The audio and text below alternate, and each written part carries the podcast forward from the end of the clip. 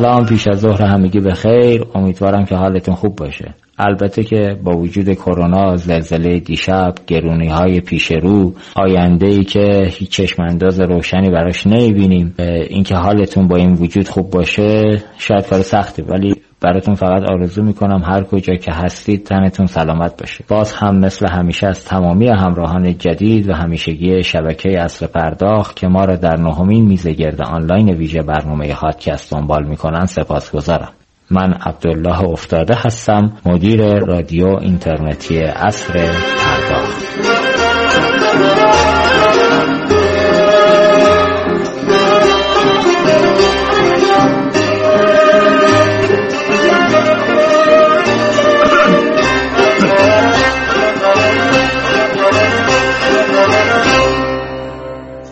دگرگونی دیجیتال با پیکره بانکداری چه خواهد کرد؟ این پرسشی است که اندیشه بازیگران این صنعت را به خود مشغول ساخته است. اگرچه این تحول ابعاد گسترده از ماهیت وجودی بانک را شامل می شود لیکن ادراک همگان نسبت به نقش کلیدی فناوری در این دگردیسی نسبت به سایر عوامل پررنگتر است. حال باید به این سوال بنیادین پاسخ داد. آیا سامانه های بانکداری یک پارچه و متمرکز که بخش قابل توجهی از سرمایه گذاری بانک ها دو دهه اخیر در حوزه فناوری را رقم می‌زنند پاسخگوی نیازمندی های مختصات دیجیتال خواهد بود؟ آیا کارکردی که کوربنکینگ در تحقق بانکداری الکترونیک داشت برای رسیدن به چشمانداز دیجیتال نیز کفایت دارد. آیا سامانه های یک پارچه بانکی برای تپیدن در کالبد دیجیتال باید به باز تعریف رگ های خود بپردازند؟ به نظر می رسد اندیشیدن پیرامون این پرسش ها ضرورتی اجتناب ناپذیر باشد. ما در این قسمت از برنامه هاتکست قصد به بررسی جایگاه سامانه های یک پارچه بانکی کوربانکینگ در بانکداری دیجیتال بپردازیم. با این مقدمه وارد میزگرد پیشرو می‌شویم.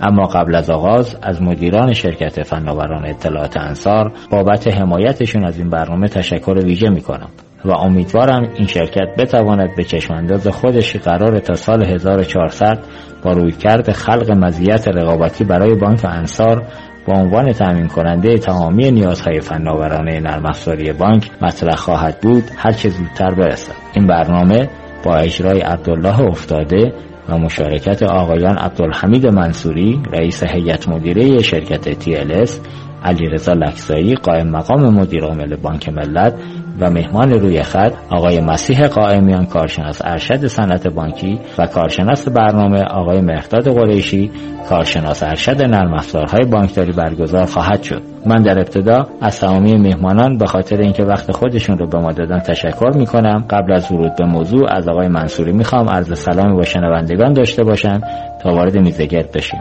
آقای منصوری بفرمایید. سلام عرض می‌کنم به همه دوستان. علال خصوص جناب مسیح قائمیان جناب لکسایی و آقای قرشی و شنوندگان شما و تشکر می‌کنم از این فرصت در اختیار گذاشتین که بحثی رو درباره تحول دیجیتال و نقش و بانکداری آن داشته باشید سپاس گذارم در خدمتتون هستم. ظاهرا ایشون قطع شده. قائمیان هستم سلام عرض می‌کنم خدمت همه دوستان. بفهمید ای لکسه شما یه احوال پرسی بکنید. ممنون آقای قائمیان. شما خواهش می‌کنم. به نام خدا سلام و درود بر شنوندگان عزیز برنامه و عرض ادب دارم خدمت میهمانان عزیز برنامه آقایان منصوری قائمیان و قرشی و تشکر از جناب افتاده برای برنامه. انشالله که این برنامه بتونه در راستای تحول دیجیتال سیستم بانکی مسمر سمر واقع بشه. در خدمتون هستم. خواهش کنم خدمت از آیه قرشی من متوجه نشدم. شما تونستی احوال پرسی کنید به دوستان یا خیر؟ سلام عرض کردم به همه حضار جناب قائمیان جناب لکسایی و جناب منصوری. امیدوارم که بتونید بسیار همالی با حضرت علی شروع می‌کنم. همونطوری که می‌دونید خب این روزها صحبت از بانکداری دیجیتال و تحول دیجیتال در کشور از گوشه کنار به گوش می‌رسه. خیلی از بانک ها خیلی جدی روی این موضوع دارن کار می‌کنن. بعضی هم دارن آروم آروم میپیوندن به این حوزه. خب همونطور که می‌دونید زیرساخت اصلی بانکداری دیجیتال می‌تونه خودش کوربانکینگ باشه که حالا توی حوزه کوربانکینگ ماموریتش در تحقق بانکداری دیجیتال یکی از موضوعاتیه که حالا ما تو این برنامه می‌خوایم بهش بپردازیم. من خواهشم اینه که آیه منصوری شما با همین موضوع ورود کنید که ماموریت اصلی کور بانکینگ ها برای تحقق دیجیتال چیست؟ تا وارد موضوعات بعدی بشیم. بفرمایید آیه منصوری. عزیزم جناب آقای افتاده و دوستان جناب لکسه فهمیان آقای قریشی به این مسائل بالاخره از با تجربه های این صنعت هستند یه بحثی که ما الان بالاخره چند وقت این بحث بانکداری دیجیتال اومده. خب ما اگه بخوایم یه نگاهی بکنیم که به گذشته که ببینیم چه مسائلی بوده که این واژگان چرا میان در کنار بعضی تکنولوژی ها و فناوری ها میشینن ببینیم از زمانی که در واقع قبل از انقلاب بانک فناوری شروع شد به حرکت کردن بانک ها به خاطر نقش اصلی که در چرخه زندگی و اقتصاد یک کشوری و جهان دارن زودتر از خیلی از صنایع دیگه به سمت استفاده از این فناوری رایانه‌ای پرداختن. یعنی رفتن جلوتر و همیشه این مسیر رو زودتر از دیگران با وجودی که بانک محافظه کاره ولی استفاده از فناوری در دستور کارش قرار گرفت که ما مثلا رسیدیم به بانک مثلا بعد از انقلاب به سیستم های بانکداری الکترونیکی شعبه ای از شعبه ای اومدیم شدیم متمرکز و همیشه این نقش فناوری رو ما اونجا در کنار بانکداری داشتیم. و زمانی بود که مثلا ما دایره درست کردیم به نام بانکداری الکترونیک. یعنی جدا می کردیم بانکداری سنتی که بر اساس همون روش های قدیمی استفاده می شد بانکداری الکترونیکی رو درست کردیم. به مرور الان ما یک مثلا دو دهه که گذشته از این مسئله خوش از دو دهه دیگه تو سازمانی به عنوان بانکداری الکترونیک نداریم. یعنی دایره به نام اینکه چون با رایانه یا فناوری جزو زیر ساختای اصلی بانکداری شده. یعنی الان شما نمی‌تونی بانکی رو در دنیا پیدا بکنی. مگه بانک های خاص و با اهداف خاص مسائل خاص که از فناوری استفاده نکنن؟ اخیرا بحث حالا دیجیتال و اقتصاد دیجیتال اومده که ما هم این واژه دیجیتال اومدیم گرفتیم. اینجا و بانکداری دیجیتال رو داریم انجام میدیم. بالاخره هسته همه اینا وجود تمام فرای... اجرای فراینده های بانکداری با استفاده از فناوری اطلاعات هستش که این اجتناب ناپذیر می‌کنه داشتن یه سامانه یک پارچه بانکی که قادر باشه به که تمام سرویس های مورد نیاز یه بانک مشتریان یه بانک رو بده. حالا چه دیجیتال باشه چه نمی‌دونم حالا مجازی باشه چه حالا بس بانکداری ارادی رو میدی مطرح می‌کنن بانکداری شناختی رو مطرح می‌کنن. و این سامانه یک پارچه بانکی تقریبا من از یک دفتر مرکزی برای بانک کمتر نیست و شاید خیلی خیلی اهمیتش بیشتر باشه. و لذا با اجبارا باید تمام بانک ها بخوان این سرویس های امروزی رو بدن و سرویس های در واقع بر مبنای دیجیتال رو بیارن برنامه‌ریزی بکنن و بدن نیاز دارن به یه سامانه یک پارچه بانکی یا همون بانکی بسیار هم عالی. من با آقای لکسایی ادامه بدم موضوع رو. آقای لکسایی خب خودتون می‌دونید حالا ما core banking رو از حوزه بانکداری الکترونیک بانک ها دنبال کردن. همین الان هم داریم بانک هایی که هنوز core درستی ندارن و دارن ولی کارهاشون انجام میدن. از دید حضرت عالی به نظرتون سیستم های یک پارچه متمرکز ما داشته باشیم یا سرویس های متصل غیر متمرکز؟ به عبارتی core banking یا coreless banking نظر حضرت عالی تو این موضوع چیست؟ خب قائمیان شما سوال منو شنیدید. حضرت علی بله. اگر پاسخ این سوالو بدید میشن تا آیه لکسی ببینیم چرا نیستن. بله خواهش می‌کنم. سلام عرض می‌کنم خدمت همه دوستان. ببینید من از یه زاویه خاصی به این مطلب نگاه می‌کنم. بانک ها یه مؤسساتی هستن که در واقع امین مردم هستند برای اینکه پولهای کوچیک رو بگیرن و به پولهای بزرگ تبدیل بکنن. درست مثل یه صدن که قطرات آب از تو چوبا جمع میشه پشتش و یک قدرت و انرژی و امکانی رو به وجود میاره که اون قطرات کوچیک هیچ وقت نداشتن اون چوبای کوچیک هیچ وقت نداشتن. بنابراین بانک رو اگه به این مفهوم نگاه بکنیم بانک در واقع تابع تکنولوژی روز نیست. بانک تابع یه مفهوم بسیار ساده است و اون اینکه آقا ما مبالغ کوچک رو جمع می‌کنیم یه مبلغ بزرگ به وجود میاریم و با این مبلغ بزرگ می‌شود اقتصاد رو متحرک کرد می‌شود خیلی کارا کرد و این وظیفه وظیفه یک کسی است که در واقع مورد اعتماد قرار میده. بنابراین اولین نکته که توی بانک هست مبحث اعتماده.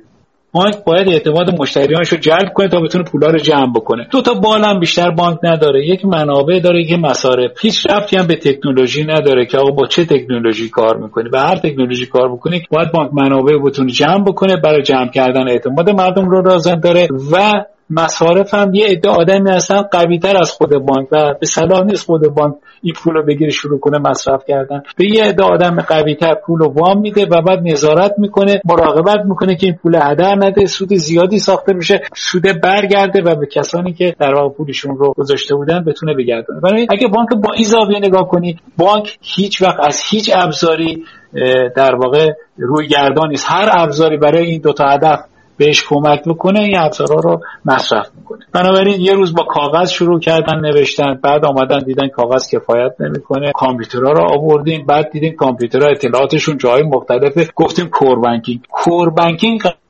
قلب بانک نیست به نظر من. کور بانکینگ یه ابزار در خدمت بانکی که می‌خواد به یه هدف خیلی مشخص و ساده برسه. در یک کلمه هم هست منابع و مصارفش می‌خواد مدیریت کنه بتونه مردم جمع بکنه و بتونه حالا ببینیم امروز ما کجای کاریم. امروز دنیا با سرعت داره میره به سمت استفاده از ابزارهای دیجیتال و به کارگیری. شما می‌خوای یه بلیت هواپیما بخری دیگه بلند نمیشی. مثل سابق بری یا زنگ تلفن بزنی. تلفن هم یه روز آمد واسط این ابزارا کمک کرد. ولی الان دیگه میشینی پشت کامپیوترت یا حتی پشت موبایلت و بلیت رو سلکت می‌کنی میریز و میره اون طرف. فقط یه شماره رفرنس یه چیزی میدی بلیت رو دیدن سوار میشی. میری و یواش یواش همه زندگی ما داره به این سمت در واقع حرکت می‌کنه. بانک نمی‌تونه از این موضوع خودشو کنار بکشه برای اینکه مشتریانش همون آدمایی هستن که دارن اینجوری زندگی می‌کنن. اگه اینطوری نگاه بکنیم ما مجبوریم هر روز نزدیک مردم حرکت بکنیم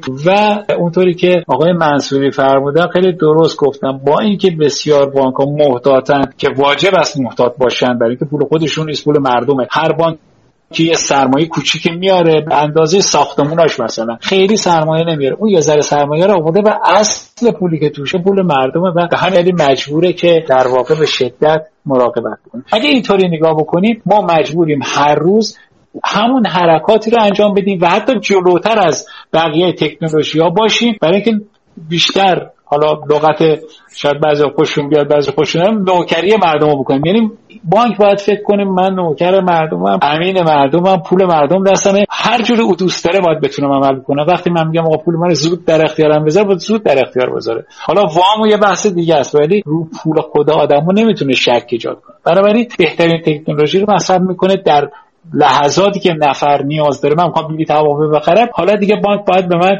اجازه بده به صورتی آن این سیستم اونجا نشسته باشه موقع خرید بلیط بگم خب حالا پول می‌خوای از بانک بگی دیگه یا آقا بانک منه. اون پرداختم انجام بده و secure باشه مطمئن باشه و فلان فلان. من فکر کنم همینجا قطع کنم کافی است. کلیاتش این است که ما مجبوریم با آخرین تکنولوژی حرکت بکنیم تا مردم راضی باشه بسیار هم عالی. خب آی لکسی شما بله به بله. همین سوالی که من از آقای قائمیان پرسیدم شما اگر پاسخ بدید در وضعیت فعلی سیستم های یک پارچه متمرکز قربان یا سرویس های متصل غیر متمرکز. خب آی لکسی شما بفرمایید پس اگر سوال من شنیدید. بله. ارز کنم حضورتون که فرمایشات جناب منصوری و جناب قائمیان رو حالا جناب منصوری رو من کامل شنیدم ولی در مورد آی مهندس قائمیان خیلی کیفیت صدا برای من خوب نبود. ولی اگر بخوام در ارتباط با این محور اولی که فرمودید ارز کنم همونجور که جناب منصوری هم فرمودن طبیعتا ما این سامانه یک پارچه بانکی که حالا در بانک های مختلف رویکردهای مختلفی نسبت بهش وجود داشته و اختلاف نظرهایی هم بین دوستان هست سر این که این آیا کور بانکینگ هست یا سرویس های متصل غیر متمرکز. به نظرم میاد که این مفهوم جدیدی که تحت عنوان دیجیتال مطرح شده یکی از زیرساختای لازم و ستونهای در واقع اولیه تحول دیجیتال خود همین کوربنکینگ هست. حالا فارغ از ویژگی هایی که سر تعریف کوربنکینگ بین متخصصین وجود داره فکر می‌کنم که این یک ضرورت هست بانک ها مجهز به یک سامانه یک پارچه متمرکز نرم افزاری باشن و بتونن بر اساس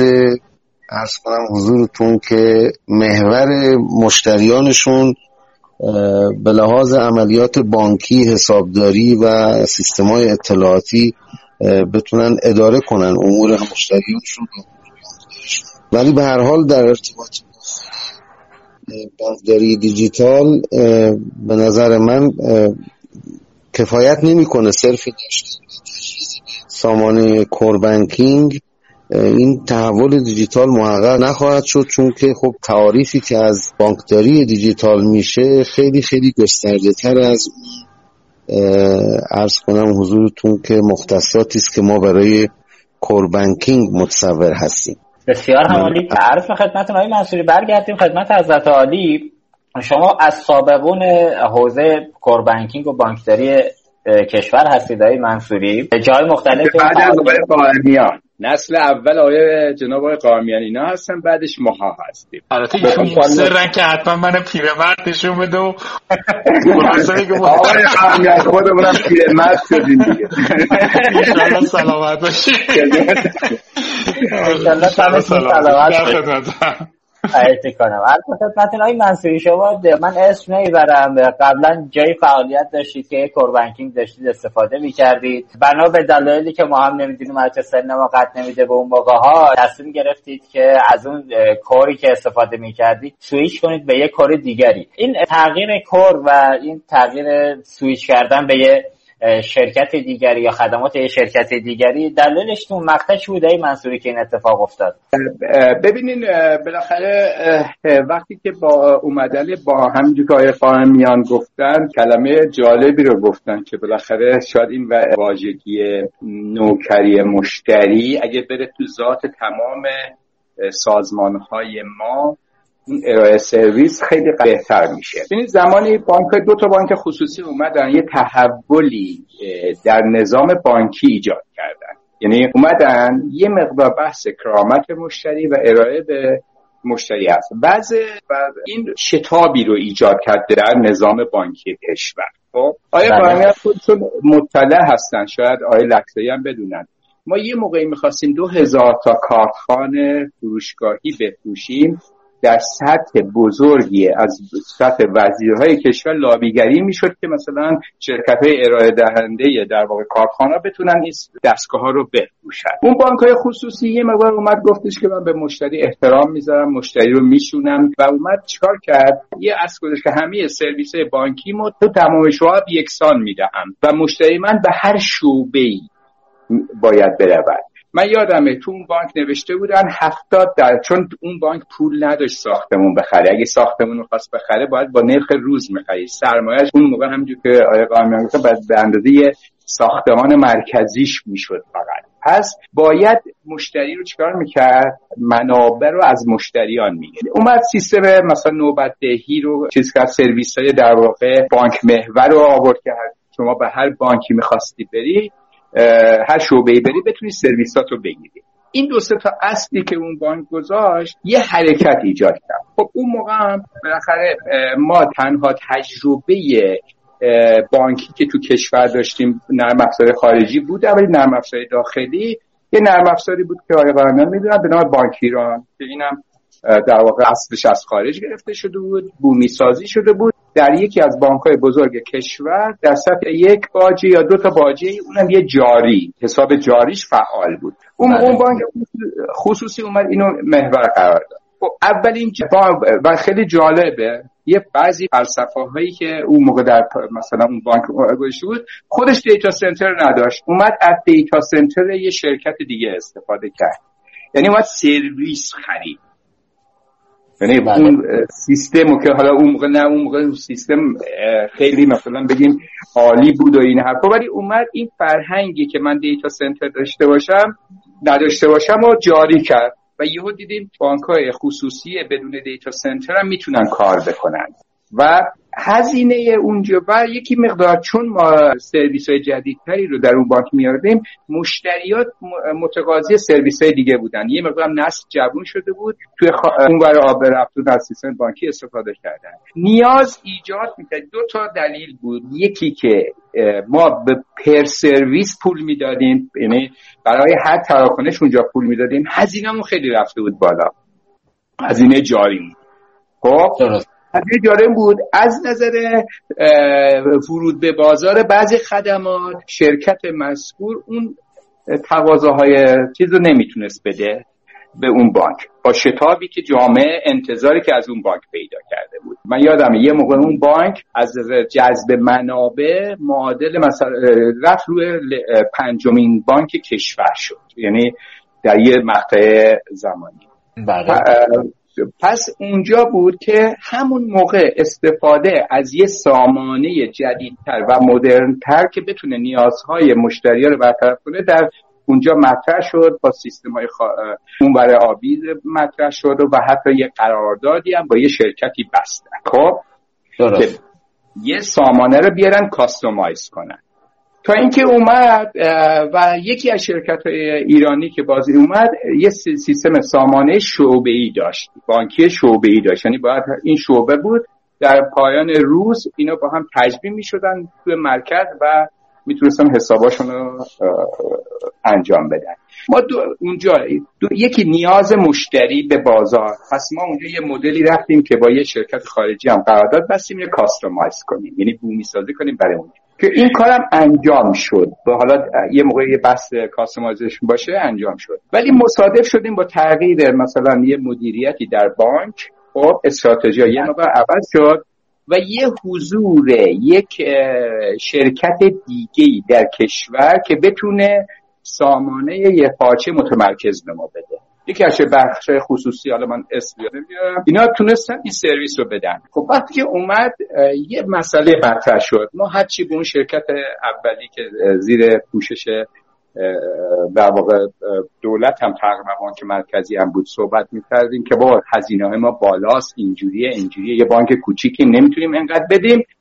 و اون شرکت دوم اومد سامانه هاش قوی تر شده بود. یعنی من یادم که حداقل سی درصد سرویس های بیشتری داشت. با یه سوم هزینه سالانه من تونستم چیکار کنم که به اون شرکت می‌دونم. یعنی سی درصد هزینه شرکت اول مطرح شد. خب شما هم جز هر کسی باشی سی چل درصد سرویس های بیشتری داری. خب و بله. سی, سی یه سوم هم قیمت باشی. باید چیکار بکنه عقل سلیم در اونجا میگه باید سویچ کنیم منتها سویچی که اونجا انجام شده ریسک خیلی بزرگی بود. یعنی ما بانک به صورت یک هواپیما داره حرکت می‌کنه. ما سامانه جدید آوردیم بالا و رسوندیم لول به لول اون هواپیماش کردیم و مسافرای این هوا که مشتری باشن از هواپیمای قدیمی آوردیم در هواپیمای جدید. و این ریسک عملیاتی اون موقع بود.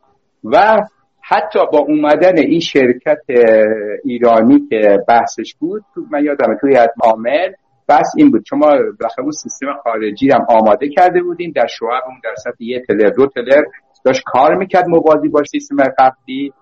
و این مسئله رو ما چجوری حل کردیم؟ که بحث امنیت این سرویس ملیه این توسط شرکت ایرانیه و اینا هست. یکی از عوامل بود. پس ما سویچ کردنمون یکی به خاطر هزینه بود به خاطر سرویس های بیشتر. یکی بحث بالاخره یه شرکت ایرانی اومده بود یه سامانه جاده بود که بالاخره دست بچه های ایرانی بود. از نظر امنیت یه مسائلی که با اونور بود این اهمیت بود. این سه محوری بود که بقید من ما اونجا سویچ کردیم به صورت big bang از یک سامانه به یک سامانه دیگه. بسیار هم عالی ممنون از توضیحاتی که دادید. آقای قائمیان شما هم تو حوزه شرکت آوردن core های خارجی فعالیت داشتید هم استفاده از core banking های داخلی که حالا شرکت ها ارائه میدن. خب احتمالا بهتر از من می‌دونید که استفاده از سامانه های بانک سفارشی سازی شده به ازای هر کسب و کار بانک نباید بیشتر از 15 تا 20 درصد باشه. چون اگه قرارش بیشتر از این باشه اصلا کل اون سیستم به هم میریزه. به نظر شما تو این موضوع ما در ایران چیکار کردیم تو این فضا تا به حال؟ ببینید کور بانکینگ وقتی وارد کشور می‌خواست بشه تو کشور هیچ ذهنیتی از مکانیزم های مدرن بانکداری وجود نداشت. در واقع خدا رحمت کنه آقای نوربخش یه نکته ای رو ما رو صدا کرد. من موقع کارمند بانک مرکزی بودم رئیس اداره کامپیوتر. و به من گفت که هر شعبه بانک ملی برای خودش یه بانک جداست. اصلا به مدیر عاملش هم کار نداره. چه برسه به بانک مرکزی؟ یعنی این احساس رئیس کل بانک مرکزی بود از شعب بانک ملی اینقدر استقلال و اینقدر دور بودن و انت بانک بودن مثل که با هم دیگه کار می‌کردن. حالا اسم همشون هم بود بانک ملی. بانک های دیگه همون هم همینجوری داشتن رفتار می‌کرد ما دو تایپ بانکداری اصولا تو کشور داشتیم. یه تایپ آمریکایی داشتیم که بانک صادرات سر دستش بود. و در واقع استاندارد و روش بانک صادرات تایپ بانک آمریکایی بود. و یه بانک انگلیسی داشتیم که بانک ملی از اونجا در واقع یا procedure ها و روش هاشون اونجوری بود. و هیچ کدومش به تو ایران کسی جرئت نمی‌کرد دست به این procedure ها بزنه در اون مقطع. می‌گفتن اینو خدا خلق کرده بود همینجور باشه. خب در این مقطع آقای نوربخش گفت آقا من می‌خوام یک مشتری دیگه مشتری یک شعبه نباشد. موقع ما مشتری یک شعبه بودیم. حالا آقای چیز یه جوری خلاصه من فهمون که من پیرمردم من بذار ما اولین بار رفتم توی یک شعبه بانک صادرات. و حساب باز کردم. دانشجوی سال اول بودم. تازه یه, ذری کاری کرده بودم و یه دوزار پول به دست آمده بودیم حساب باز کنیم رفتیم حساب باز کردیم. بعد رفتم مشهد. رفتم تو شعبه بانک صادرات. گفتم آقا من می‌خوام پول دارم تو تهران. می‌خوام اینجا بگیرم. گفت ببین به آسونی ها نیست که. نه که نمیشه. ولی انقدر سخته که خلاص منصرف میشی. فهمیدم که ما شعبمون هر کی خودش داره کار می‌کنه و به ایراحتی گرچه اون موقع بانک صادرات شاید تنها بانکی بود که یک چیزی به اسم حساب درگرده جاش چهار تا بله. از اون دفتر شما می‌گرفته. تو لندن هم مثلا می‌تونستی پولش رو تصویر کنه ولی می‌خوام بگم اینا همینجور هر کدوم یه سیستما یه جور خاصی بودن به هم دیگه بس آقای نوربخش گفت آقا یه کاری بکنید به جای اینکه مشتری یک شعبه بشود یا آدم مشتری یه بانک بشود. و اگر بتوانیم اینو بکنید مشتری شبکه بانک. خب این رو بانک ملی اتفاق افتاد. بدترین سختترین حساسترین بانک کشور بود و بیشترین حسابا رو داشت بیشترین transaction. من بعدا یه تقسیم بندی می‌کنم که بگم آقا این عملیات چند گروه شاید آقای لکسوی خیلی بهتر از من اینا رو بتونه تقسیم بندی کنه. یه گروه مبالغ کوچیکه که با تعداد زیادی آدم سر و کار داره. تعداد customer های حجم زیاد. ولی low value transaction مبالغ کوچیک و تعداد بسیار بالا. ولی یک عده مثلا مبالغ خیلی درشت و تعداد آدم های خیلی کم. مثلا 100 تا تاجر خیلی بزرگ داریم ولی عدداشون خیلی بزرگه. و اونا security براشون مهمه. یه چیزای دیگه براشون مهمه. اینا براشون یه چیزای دیگه مهمه. بنابراین اگر مشتری بانک به چند دسته تقسیم بکنیم low value transaction یا حجمای بالا یکی از مشکلات بزرگ بود که این روش های اون موقع شروع کرد اینا رو حل کردن و خوشبختانه ما در شبکه شتاب موفق شدیم که در واقع یه مشتری رو مشتری شبکه بانکی کنیم. گفتیم آقا این کارت تو بزن اینجا کار نداشته باشه. این مال کدوم بانک؟ هر جایی هست پولت میاد. و اون پشت اینا با هم دیگه تسویه کردن. یارو 100 هزار تومان می‌گیره مشتری هیچ وقت احساس نمی‌کرد یه transaction fee میده. من خودم طرفدار دادن transaction fee ام ولی از این جهت که مشتری احساس می‌کرد این اینا همه به هم چسبیدن هیچ فرقی هم با هم نمی‌کنه. تو هر کدوم بزنم کارمون می‌کنه. دستگاه قشنگی و پوزم همین سرویس رو به این ترتیب داد. بنابراین ما اگر به مفاهیم بانکی برگردیم نگاه بکنیم می‌بینیم که نیاز هست سرویس هایی رو به وجود بیاریم که مفهوم بانکی رو جواب بهتری بده. حالا اینجا ما لازم می شود که transaction ها رو بیش کنیم. مشتری ها رو بگیم آقا اینا مشتری های مبالغ بزرگ هستن تجار بزرگ هستن یه جور پول می‌خوام اینا مبالغ کوچیکن یه جور دیگه سرویس می‌خوان. و تایپ سرویس این آدما با هم دیگه بسیار متفاوته. یه آدم از روز که به دنیا میاد شروع می‌کنه به کار کردن مثلا 18 سالگی فوت می‌کنه یه دونه transaction خارجی نداره. یه دونه LC باز نمی‌کنه یه آدمه. یه آدم هم هست که تا میشینه پشت میزش هر روز روزی ده تا transaction خارجی داره چون تاجر اصلا فقط وارد صادرات کارشه. بنابراین این دو تا آدم سرویس سرویساشون یه خورده متفاوته گرچه core banking باید به هر دو سرویس بده و با هم دیگه کار بکنه من با بخش زیادی پر حرفی کردم میام کنار دو مرتبه اگر سوالی بود در خدمت. خواهش می‌کنم. آی لکسه خب شما تو حوزه کور بانکینگ فعالیت زیادی داشتید. الان صحبت از این تو محافل کارشناسی که میشینیم ما گپ می‌زنیم میگن آقا داریم کور بانکینگ داخلی که همین الان هم از کور بانکینگ خوب خارجی هم داره گرونتر تموم میشه. خب شما تو این حوزه سابقه مشخصی دارید. تایید میفرمایید چنین جمله ای رو و اگر هست چرا؟ عرض کنم حضورتون که من فقط این به قول معروف دستور برنامه که به من داده بودید و تقریبا به جز یکیش هنوز جلو نرفتیم. فقط خواستم یادآوری کنم که در این مورد هنوز وارد بحث جدی نشدیم. مقوله تولید داخل یا آوردن یک محصول انجین خارجی و بومی سازی از دیرباز بین علما اختلاف نظری وجود داشته. من این چیزی که الان شما میفرمایید رو واقعا با عدد و رقم تا این الان که سی سال تو صنعت بانکی کار می‌کنم و تقریبا یه 20 سالی هست که در ارتباط با حوزه کور بانکینگ و فناوری اطلاعات و های نرم افزاری داخل صنعت بانکداری دارم درس یاد می‌گیرم از محضر دوستان. من از هیچ بزرگواری عدد و رقم نگرفتم که این ادعا رو حداقل آشکار کنه.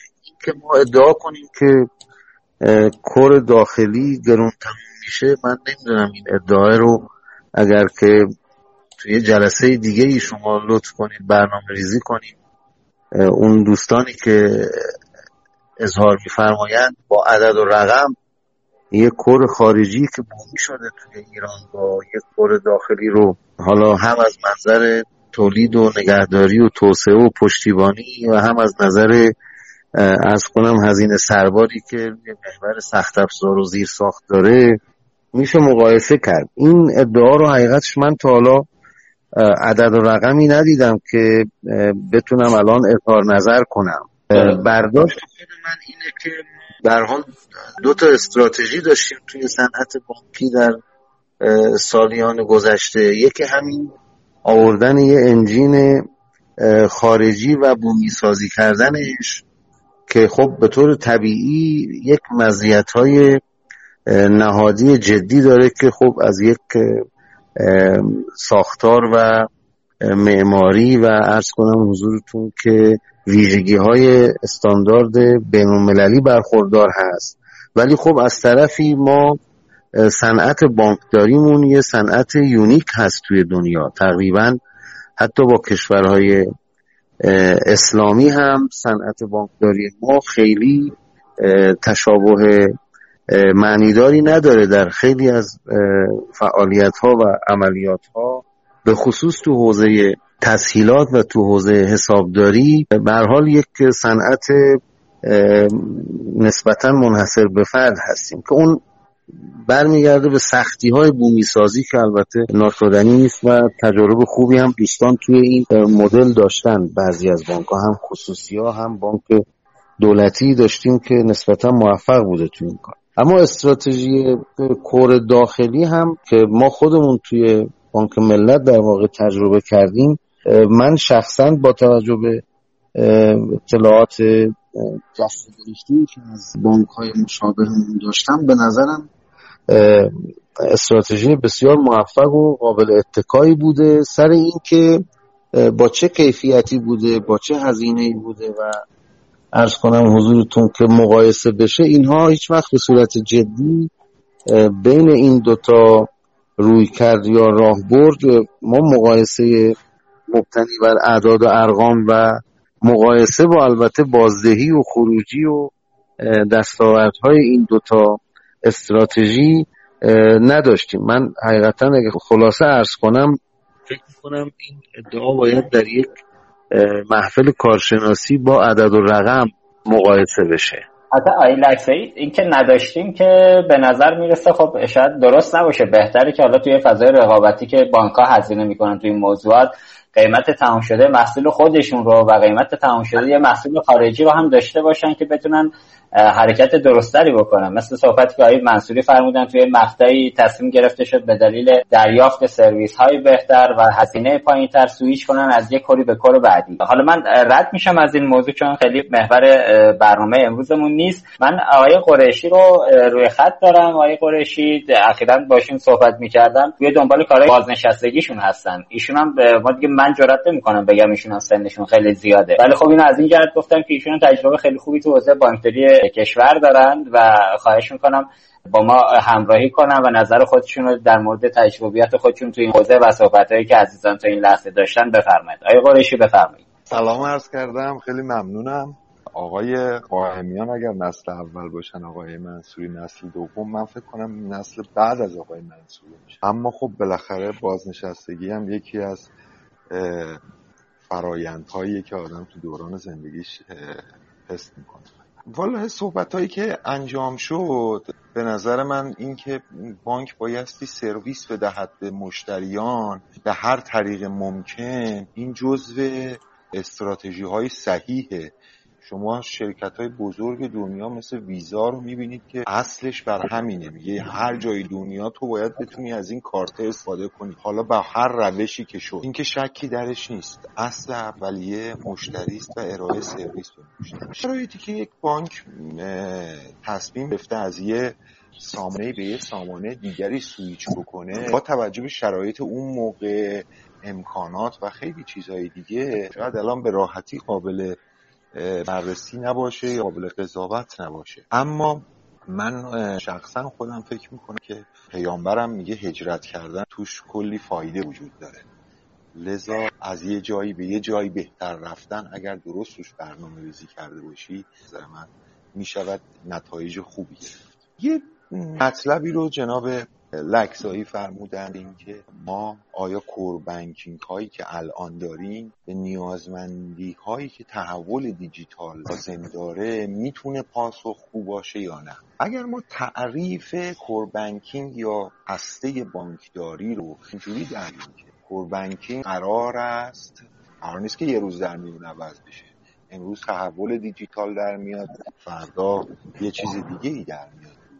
پس بایستی به گونه ای محدوده کوربنکینگ رو تعریف بکنیم که بتواند به تمام مسائل با توجه به پیشرفت تکنولوژی و پیشرفت نیازمندی ها و درخواست های مشتریان پاسخگو باشد. من در خدمت شما هستم جناب افتاد. ممنونم آقای قریشی از پاس که دادید آقای منصوری با شما ادامه بدم من بحثو. در, در اصل امروز که کلات ها نقش جدی تو همه حوزا دارن بازی می‌کنن از نظر حضرت عالی ما همچنان روی مینفرم های داخلی باید کار کنیم یا بریم به سمت کلات. ببینین بحث استفاده همون که من یه موقع تو عریضم گفتم استفاده از مرکز پردازش دادایی غیر بانکی که مثلا در جای دیگه باشه خب تو یکی دو تا بانک ها خصوصی رفته جلو. از اولش بعد اونا باز رسیدن به اینجایی که ببین مثل اصل تمرکز و غیر تمرکز دیگه مثل جریه دیگه. این بدل می‌زنه اون یکی بدل می‌زنه. دائما یا وجود داره. بانک ها هم رفتن به سوی دیتا سنتر خودشون حتی کور در واقع به خودشون رو داشته باشن. و این تعاملی که چه روزی ما باید متمرکز باشیم یا از مین فریم استفاده بکنیم یا غیره یه بحثی هست. بالاخره استفاده. الان یه چالش که تو سامانه های یک پارچه بانکی تو کشور وجود داره به عقیده من حالا اون بحثایی که داریم. اینه که مثلا ما وقتی می‌خوایم یه سامانه مثلا یه بانکی رو راه بندازیم می‌دونی باید چقدر تجهیزات بخریم چقدر تجهیزاتی که همش از خارج میاد و هر اپلیکیشنمون رو سرورهای خاصیه با تکنولوژی های خاصتری داره انجام میشه. و تکنولوژی متفاوت. یعنی ما بزرگترین core اون شاید دو تا یا سه تا نوع database وجود داشته باشه. بانک های اطلاعاتی تکنولوژی استفاده می‌کنه. از مدل هایی که داره تولید میشه متفاوته. یکیش از یه فناوری استفاده می‌کنه یکیش از یه فناوری دانش های متفاوتی می‌خواد.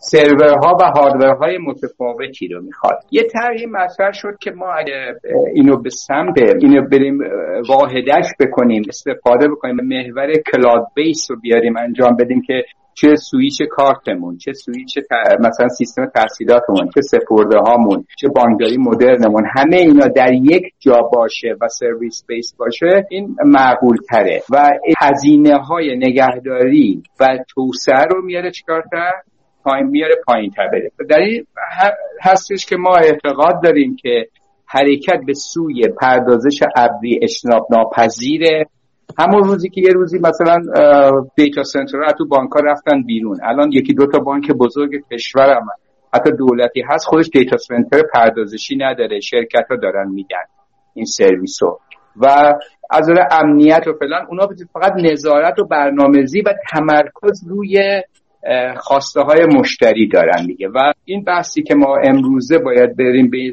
هزینه های در واقع نگهداری سرعت به در واقع به ورود به بازار اینکه درخواسته مشتری رو زودتر بتونیم پاسخ بدیم ما رو اشتراک ناپذیر می‌بره به سمت اینکه ما از تمام سامانهمان نه فقط بیایم از نظر دید مشتری بیایم متمرکزش کنیم بیایم از نظر خودم در واقع ببریم متمرکز کنیم و روی یک پلتفرم واحده استفاده بکنیم به که این پلتفرم ها بتونن کاهش هزینه و سرعت در واقع مشتری داشته باشن. که این الان تحقق یافته در کشور یکی دو تا این کار کردن و سامانه های کور بانکینگشون رو اصطلاحا یک پارچه و در یه مرکز این سرویس رو میدم با یک در واقع معماری خاص.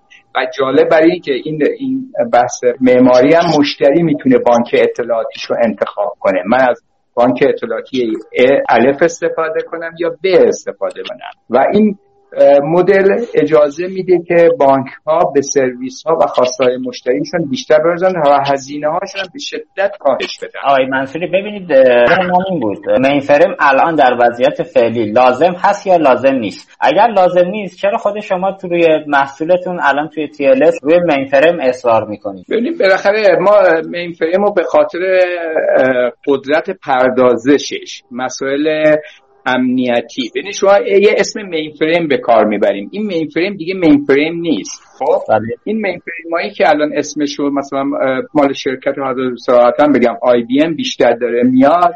اینا ماشین های cloud base هست یعنی پردازش ابری نهادینه شده. مسائل security توشون نهادینه شده. encryption توشون نهادینه شده.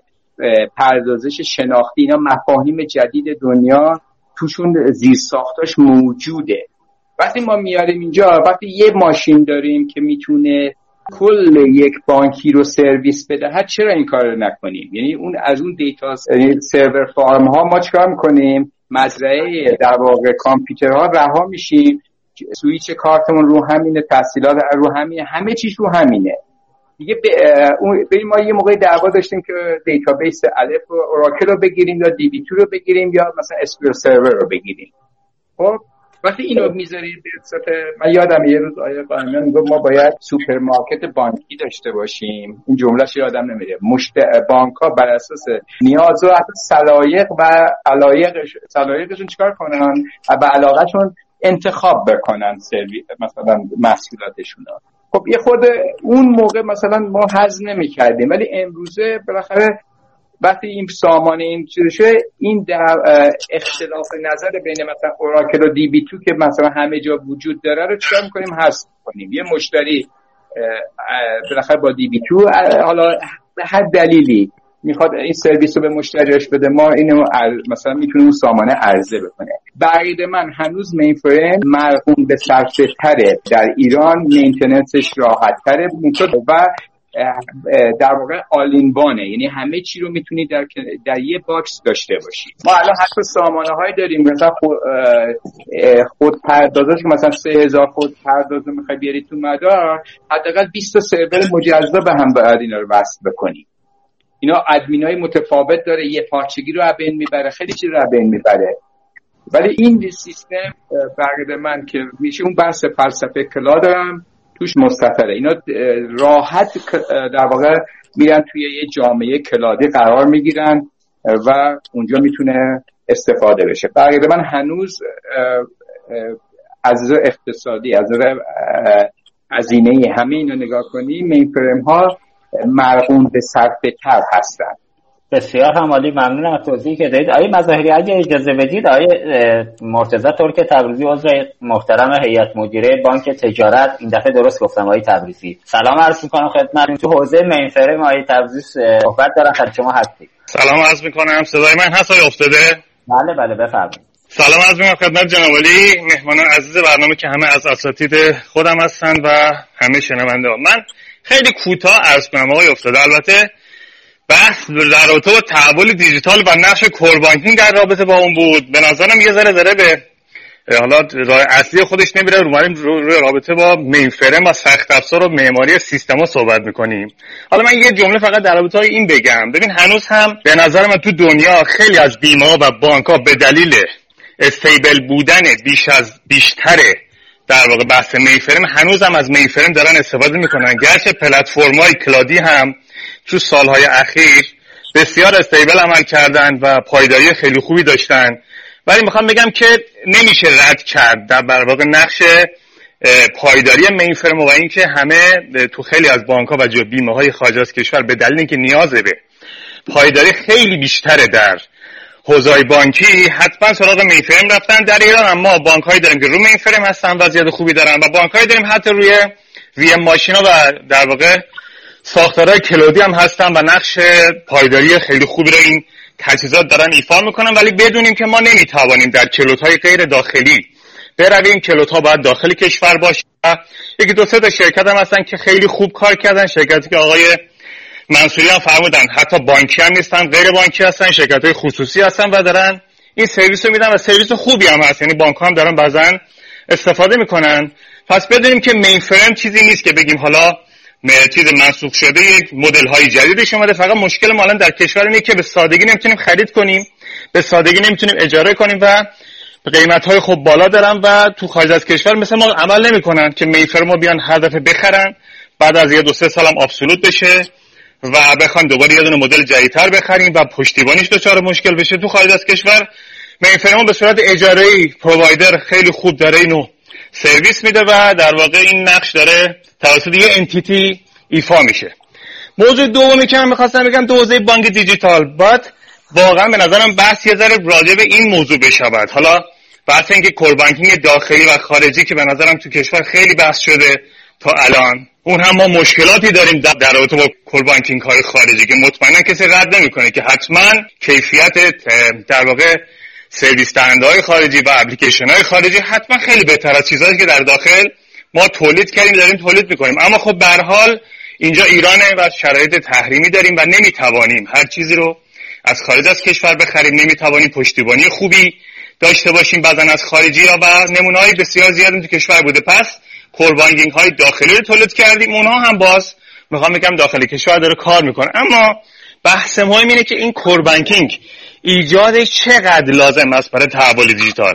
تحول دیجیتالی که نقش در واقع base اصلیش داده محوری است. داده محوری در یک مؤسسه مثل بانک که می‌خواد سرویس های اساسی customize شده رو برای یک مشتری درست کنه و بهش ارائه بده. من به نظر می‌رسه یکم رو این موضوع بحث کنیم که واقعا چقدر core banking نقش داره در اینکه ما بتوانیم داده centralize تولید کنیم داده ای که از مجموع داده های مختلف گوناگون متفاوت با حجم بالا در یک بانک تولید شده به خصوص بانک های قدیمی که 20 سال 30 سال داده دارن و این داده رو باید جمع کنن. بعد اینکه تولید شد جمع کنن نظمش بدن و برای ایجاد محصولات دیجیتالی در واقع آمادش کنن. ببخشید من مزاحم شدم گفتم این نکته رو بگم بد نیست.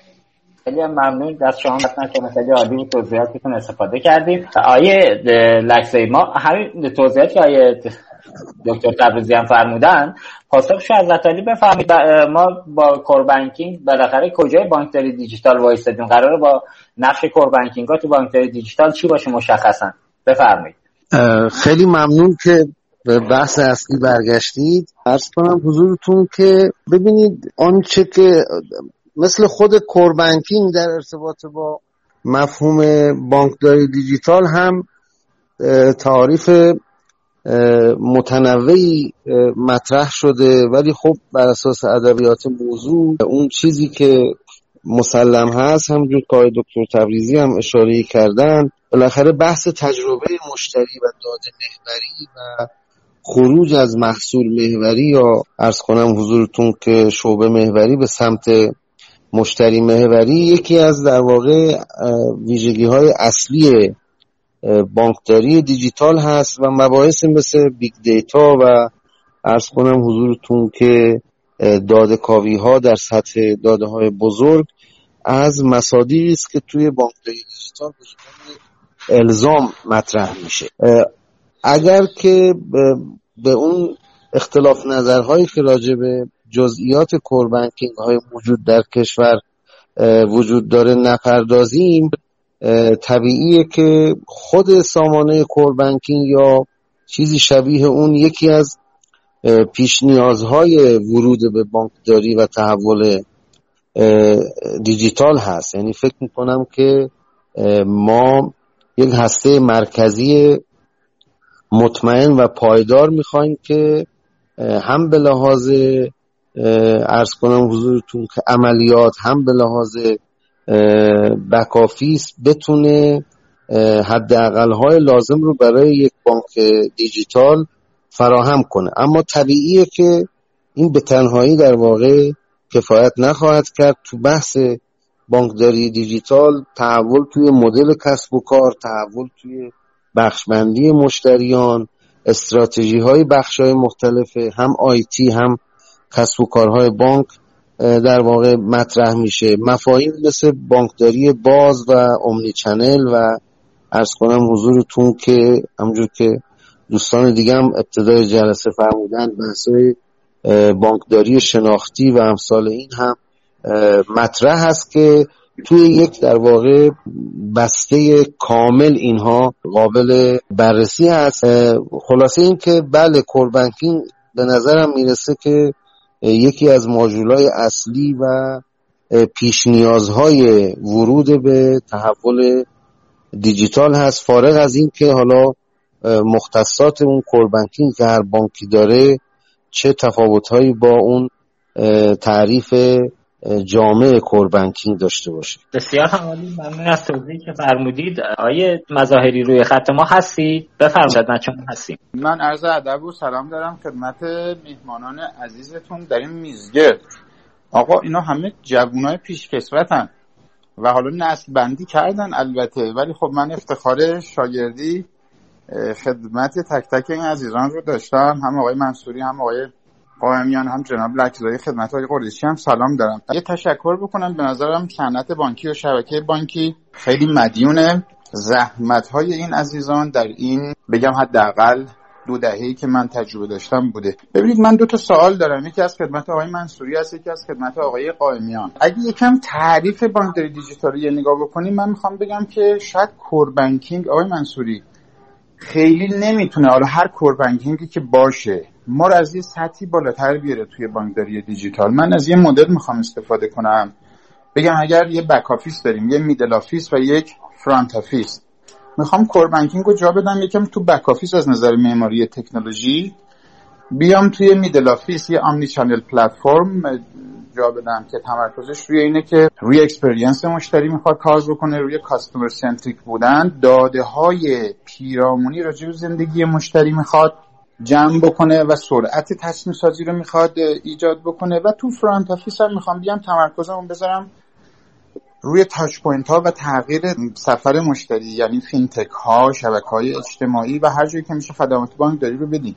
بعد تو این مدل که نگاه می‌کنم به معماری حالا راجع بانکداری دیجیتال صحبت می‌کنم نه بانک دیجیتال. احساس می‌کنم که یه چیزای بیشتری باید بیاد تو بانک اضافه بشه به لحاظ فناوری تا اینکه بانک داره یه دیجیتال شکل بگیره. من این سند معاونت بانکی و بیمه رو نگاه می‌کردم تو اونم حالا مدلش بود البته. ما اگه بگیم بانکداری دیجیتال نسل یک دو سه چهار core banking ما رو از نسل دو نمی‌تونه بالاتر بیاره. با فرض اینکه تو نسل سه ما روی experience رو omni-channel به دلیل تنوع touch point ها کار داریم و همینطور که آقای دکتر تبریزی هم گفتن توی نسل چهار رو personalized services رو open banking اینا حالا تعریفه. می‌خوام بگم که آیا شما به این موافق هستید که core banking یه اندازه ای داره و دیگه شاید از این بحث که core banking چیست و کجا هست و تولید داخل اینا شاید ما تو بانک دیجیتال فراتر باید بریم. سوال هم از آقای قائمیان یه اشاره تو صحبتشون کردن مثال خیلی قشنگی هم زدن. من می‌خوام یکم چالش کنم. آقای قائمیان یه بحثی داره تو دنیا میشه که اتفاقا بانکداری باید یکم تابع فناوری الان بشه. یعنی بحث فینتک مطرح شده. خب یه دهه قبل به این صورت نبود. بعد بحث تکفین مطرح شده. یعنی شرکت های تکنولوژی خدمات بانکی میدن. و همطور که تو صحبت های لکسایی هم بود این تحوله داره business model بانکداری رو عوض می‌کنه. یعنی سوخت بانک میشه data و موتور بانک داره عوض میشه و بانک از داده هاش حالا اینکه چگونه استفاده کنه چه سرویس هایی بسازه پول در بیاره و اینکه اصلا مالکیت ارتباط با مشتریش رو دیگه انحصارا نخواهد داشت. می‌خوام بگم یکم این تحوله مثل اینکه کرم قراره بشه پروانه و اینجا انگار یه تابعیتی داره شکل می‌گیره. یعنی عمق نفوذ بالاست که چون اون مثال خیلی زیبا رو در مورد صد زدید اگر که نظر شما رو در این بابت بتونم داشته باشم هم خیلی ممنون میشم. آیا افتاده صدام بود؟ من نمی‌دونم بشتم صحبت کردم خب، من سوال اول از من بود آیا دکتر مزاری بله، من بله، سلام عرض می‌کنم. بتون و آیا افتاده می‌تونم پاسخ بدم؟ بله، بفرمایید. ببینید آیا دکتر مظاهری ما از روزی که با این فناوری از قبل از انقلاب آشنا شدیم داره دائما واژگان و مباحث پیله میندازه و هی تبدیل میشه پروانه باز میره تو پیله و پروانه سیستم متمرکز غیر متمرکز. این که روز من یادمه اولین چیزی که بهمون یاد داده بودن می‌گفتن سعی کنین data ی سالم به برنامه هاشون بدین که خروجی سالم بدین و garbage in garbage out نشین. پس از روز اولی که محور data در واقع اصل حیاتی پردازش ها بوده. یعنی به هیچ چیزی وجود نداشته. بالاخره regulation ها فرمول ها اینا مکمل بوده. روی داده ای کار می‌کردن. خب؟ پس این که حالا مثلا ما میگیم core banking یا یه سامانه یکپارچه بانکی الان اومده مثلا میگن back end و front end و middle و نمی‌دونم omni-channel اینو وسط هست بعضی موقع تعریف های متفاوت هست و ولی هنوز این بحثی که وجود داره انسان همه سازمان ها بر اساس داده ها تصمیم می‌گیرن و تجارب. تجارب هم یعنی تلفیق داده ها و ادغامش نتیجه با رویه و مقررات هست. و این که شما میگین دیگه مفهومی به نام core banking نیست شاید نمایشش یه مقدار متفاوت تره ولی بالاخره اگه شما تو back office می‌خواید یه چیزی back office بری سرویسات انجام بدی اینا کنار هم باشه اونجا باید این مسئله رو هنوز ما یه کور بانکینگ اونجا با یه هسته ای باید وجود داشته باشه که این سرویس ها رو بده بر مبنای دیتا. ما امروزه اعتقاد بعضی من با این واژگان طبقه بندی زیاد نمی‌کنم. امروزه اعتقاد دارم که ما باید حداقل دمای وقوع تراکنش رو توی سامانه هامون ثبت کنیم. آقا منصوری می‌تونم یه سوال بپرسم باز. ببینید که شما خودتون یه موقع یه مسئله رو مطرح کردید به اسم بانک حکمت مدار. آره می‌خواستم همون الان بگم. خب من به سوالم بپرسم چون من اونو دنبالش کردم. ببینید من نگفتم core banking نیست. core banking هسته است. یعنی حالا به بله. آقای قریشی تعریف رو بگیم آقا deposit lending نمی‌دونم GL اون ماژولای هسته رو که یه, یه پارچگی ما هم دارن بذاریم تو core من داده بله. پیرامونی تو بانکداری دیجیتال می‌خوام. یعنی اگه بخوای بگی که شهریه مثلا پرهام پرداخت شد بیمه نمی‌دونم ماشین شما واریز شد بلیتت هم خریدیم یعنی بانک یه چیزای دیگه باید بیاد به پلتفرم خودش اضافه کنه داده پیرامونی بیاره.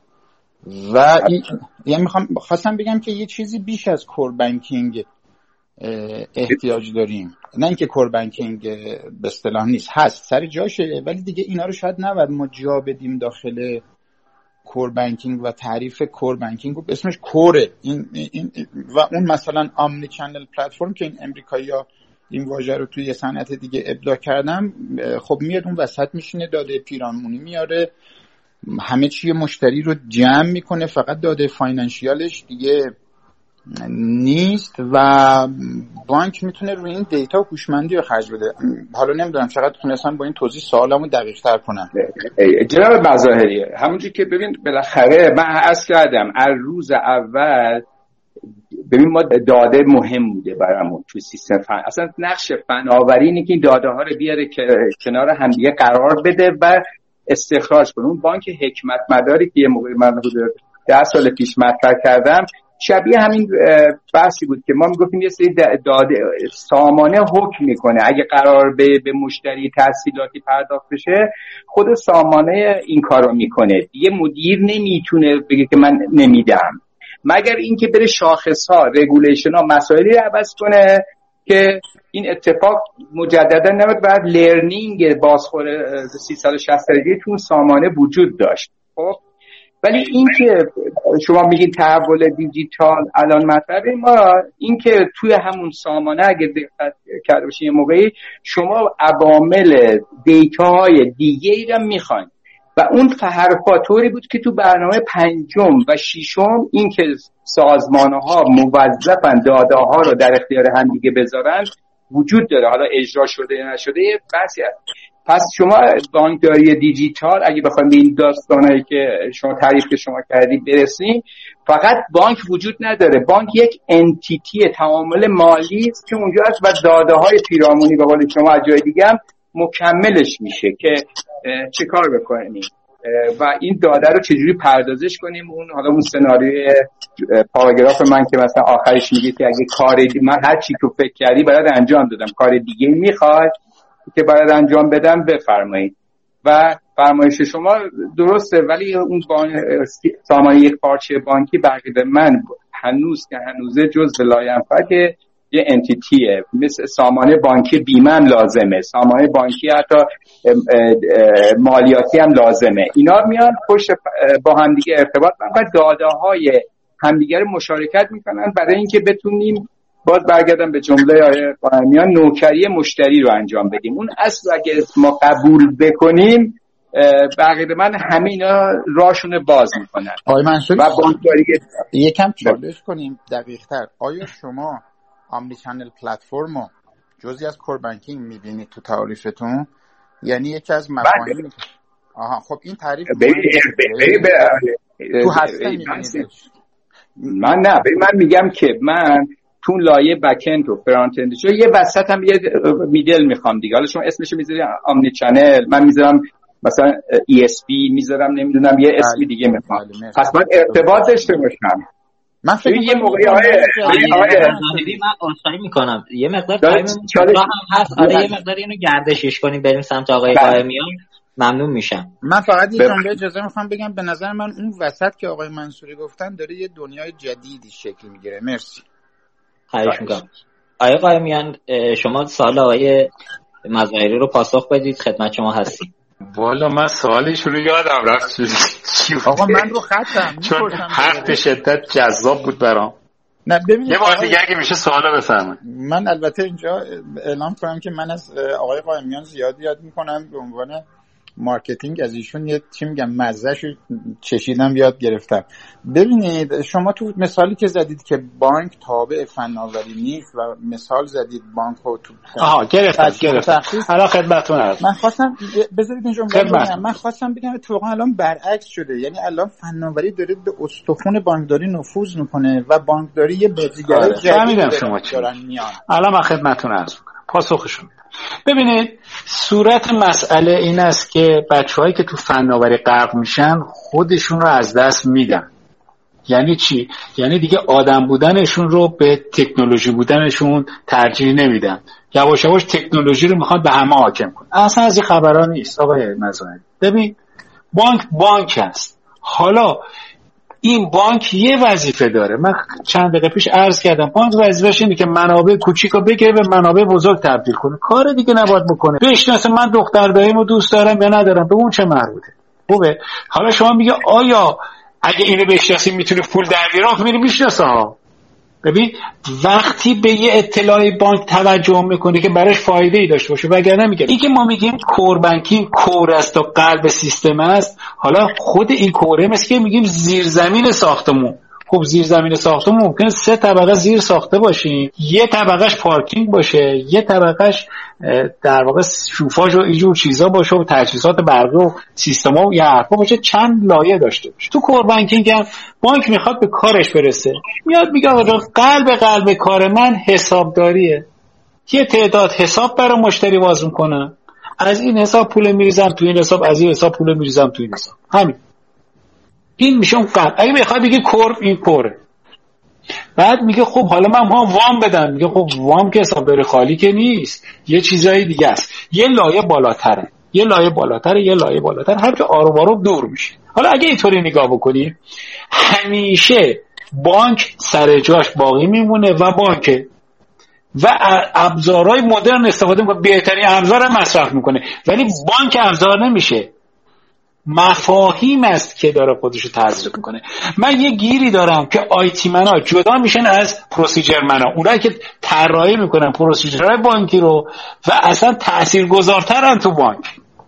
از آیتی ها جدا میشه. آقا این دوتا یه آدمن چرا؟ چون پروسیجر حرف آخر رو می‌زنه. آقا الان ما یه بزرگترین موزلاتی که ما نمی‌تونیم بانکداری دیجیتال داشته باشیم چیه؟ اگه امضای خیس نداشته باشیم همه حرفمون کشکه. چرا میریم دادگاه؟ آقای من یکم از وقت شما رو بگیرم. آقای افتاده منو خلاصه از گفتگو بیرون نبره. ما درس که میخوندیم آقا توی دانشگاه یه رشته های ترکیبی درست می‌شد مثل مهندسی پزشکی. من الان فناوری بله. و در حقیقت financial مثل فینتک اینا اینقدر به قول شما داره در هم تنیده میشه که دیگه داره یواش میشه یه رشته.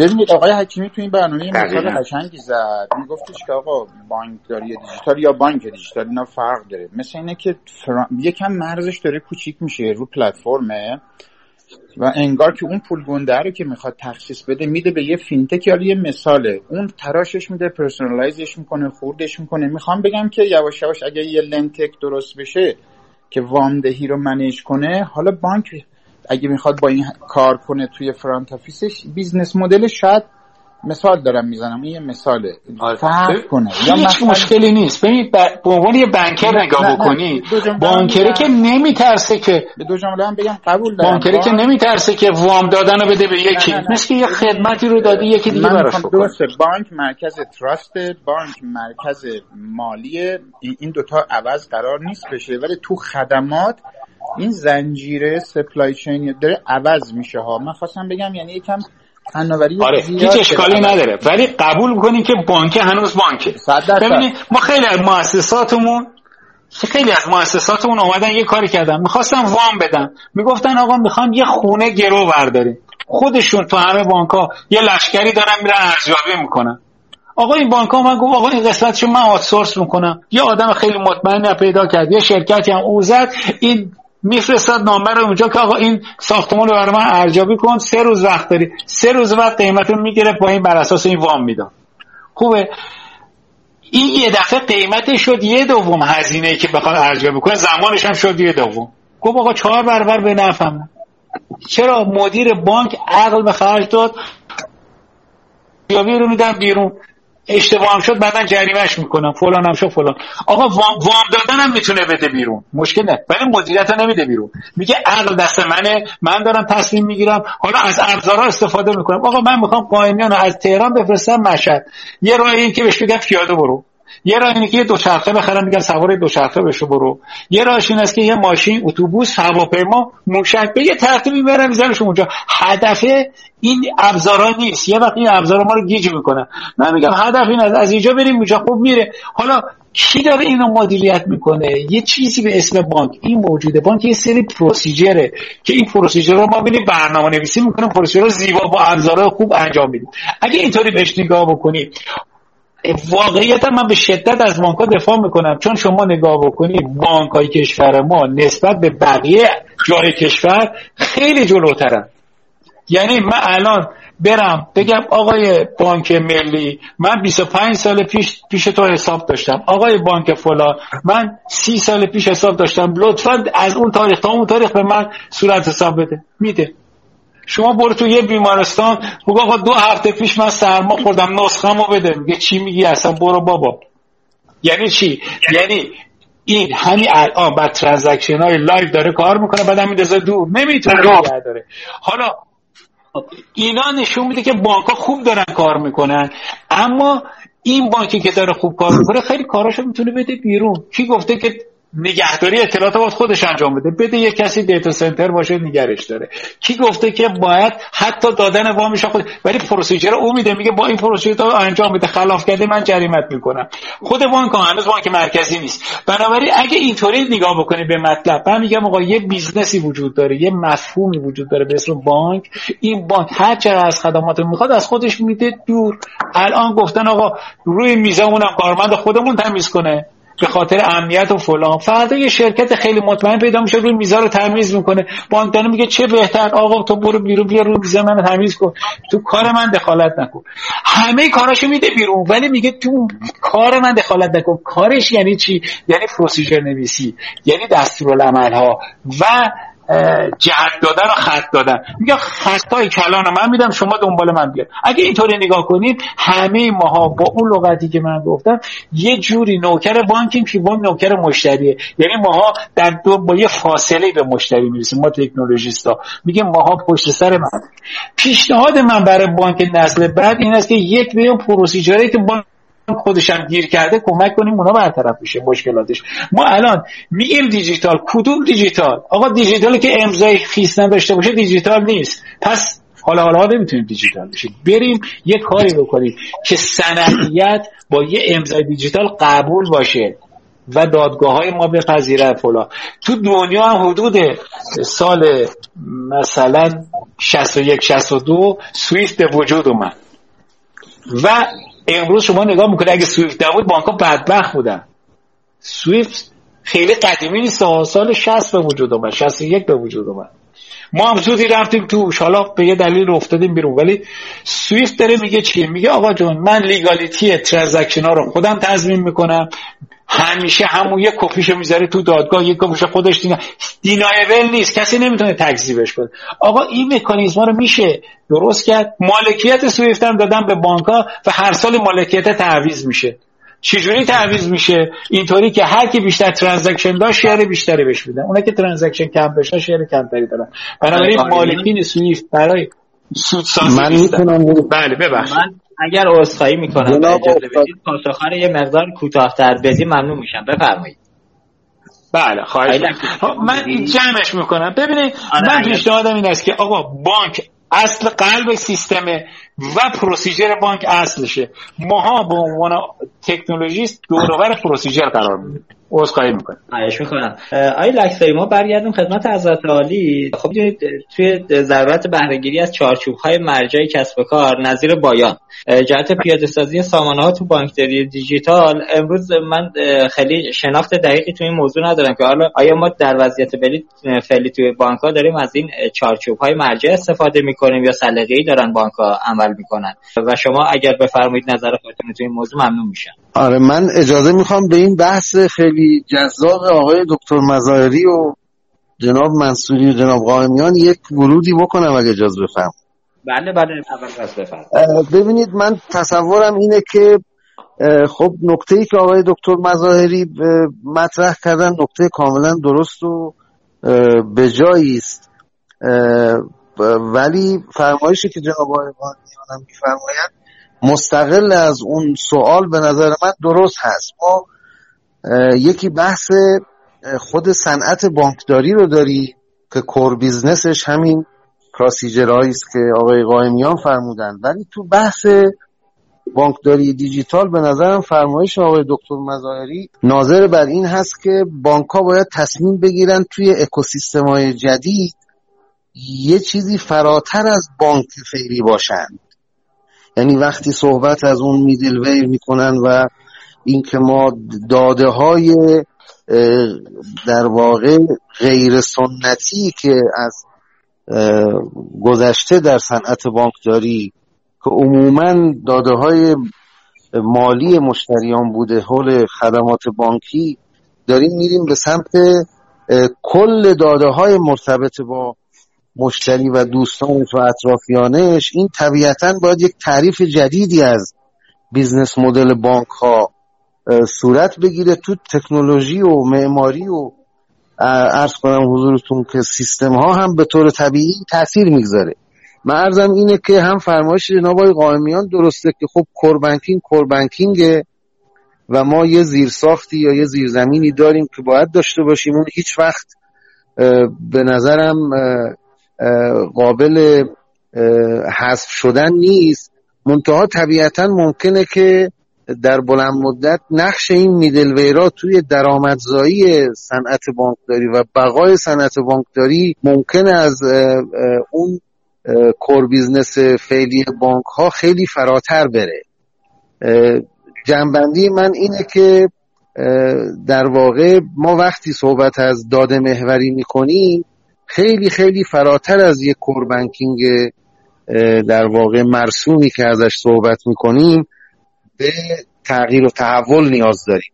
ولی نافی این نیست که فرمایش جناب قائمیان که ما باید بریم سراغ مهندسی مجدد پروسیجرها و از همه مهمتر این نکته که ایشون میفرمایند حالا شاید توی جلسه دیگه بحث کنیم. ما یکی از چالش هایی که توی توسعه صنعت بانکداری داریم و توی جلب رضایت مشتریانمون داریم و البته از پیش نیازهای تحول دیجیتال هم هست. همین نظام هویت دیجیتال هست. که متاسفانه ما توی ایران باهاش خلای جدی و چالش جدی داریم. خواستم اینو عرض کنم که هر دو بزرگوار از منظرهای مختلف مطالبشون درست بود ولی نکته ای که آقای دکتر مظاهری فرمودن خیلی به موضوع تحول دیجیتال نزدیک بود و فکر می‌کنم که با این دیدگاهشون من موافق هستم. در ارتباط با استانداردهایی که فرمودید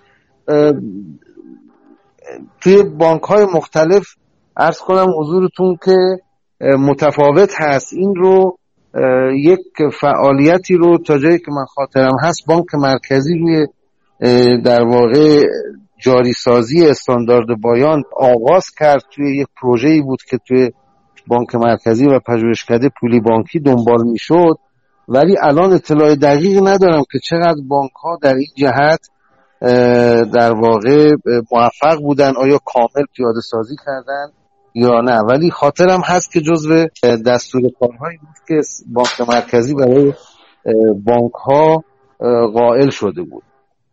درسته. شما در بانک ملت خودتون روی موضوع کار نکردید. البته می‌دونم که شما یه مقدار تو بانک ملت هم از حوزه آیتی دور شدید اخیرا. حالا شاید هم نه ما ما داریم الان انجام میدیم توی پروژه حالا اسم توی بانک ملت کور دو هست که در واقع ما یه کور بانکینگ ورژن جدیدی رو بر اساس معماری های جدید و ارز کنم حضورتون که استفاده از فناوری های نوین در دسترس توی دستور کار داریم. یکی از در واقع شرح کارهایی که تعریف شده توی اون پروژه همین به کارگیری استانداردهای BIAN هست و بحث استاندارد BPM رو هم که به خاطر سرعت و time to market بودن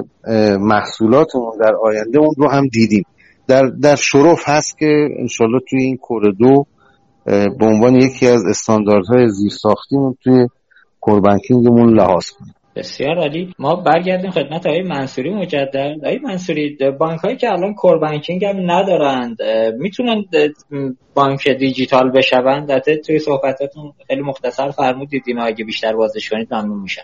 ببین بالاخره حالا این باز برگشتیم که این بانک دیجیتال تعریفش دو بحثش دو همه دوستان داشتن این یا.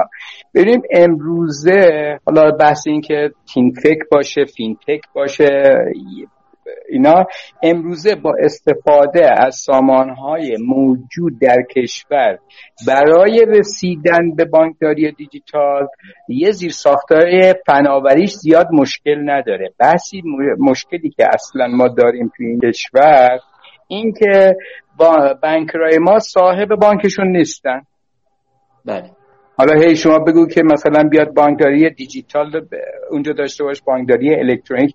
امروزه هر بانک جدیدی هم می‌خواد تاسیس بشه استفاده. از این فنا اجتناب ناپذیره. برای اینکه یه تعریفی شده یه باوری ایجاد شده همه باید داشته باشن اینا رو. ولی اگه یه بانک کدوم ما الان یه بانکایی داریم که واقعا خودش تصمیم می‌گیره برای بانکش و مسائل برای خودش تصمیم می‌تونه تصمیم بگه بگه من اصلا احراز هویت می‌خوام سه تا عامل داشته باشه. می‌خوام اصلا تحصیلات غیر حضوری بدهم. آیا می‌تونی این کارا رو انجام بده؟ فرم تعریف مشتری امضای خیسی که روی تعریف مشتری هست آیا بانکی جرأت داره اینا رو عوض کنه؟ خب بله. پس هیچ اینا نمی‌تونه اینا رو عوض کنه. چرا؟ برای اینکه بالاخره تابع یک مقررات قدیمیه که اجازه ریسک پذیری رو بهش نمیده. کدوم بانکی حاضر ریسک رو بپذیره؟ ما تمام تحصیلاتمون ریسک صفر حالا درسته توی مثلا وسیقه مشکل می‌ذاره مشتری بعضی موقع کلا سرم می‌ذاره. تو اجراد درست عمل نمی کنیم و اینی که امروزه بغر من ما به اگه تعریف این بحث بانکداری دیجیتال رو داشته باشیم که یه بحث آقای دکتر مزایری هم آمدن دیتا های پیرامونی جز که سیستم بشه داره میره به جلو. این ما الان امروزه یه سیستمی داریم به نام شاهکار تو مملکت ایجاد شده یا سرویس هایی که خب بالاخره توی ثبت و احوال از پایه هاش همین دوستان گذاشتن. داره اجرایی تعامل داده ای رو ما داریم به سیستم ها چکار می‌کنیم؟ برقرار می‌کنیم. منتها این تعامل باید انقدر رشد پیدا بکنه که تنیده بشه. یه بانک دیجیتال بانک فقط نیست که به مشتری خودش و یه داد و ستد دریافت پرداخت انجام بده.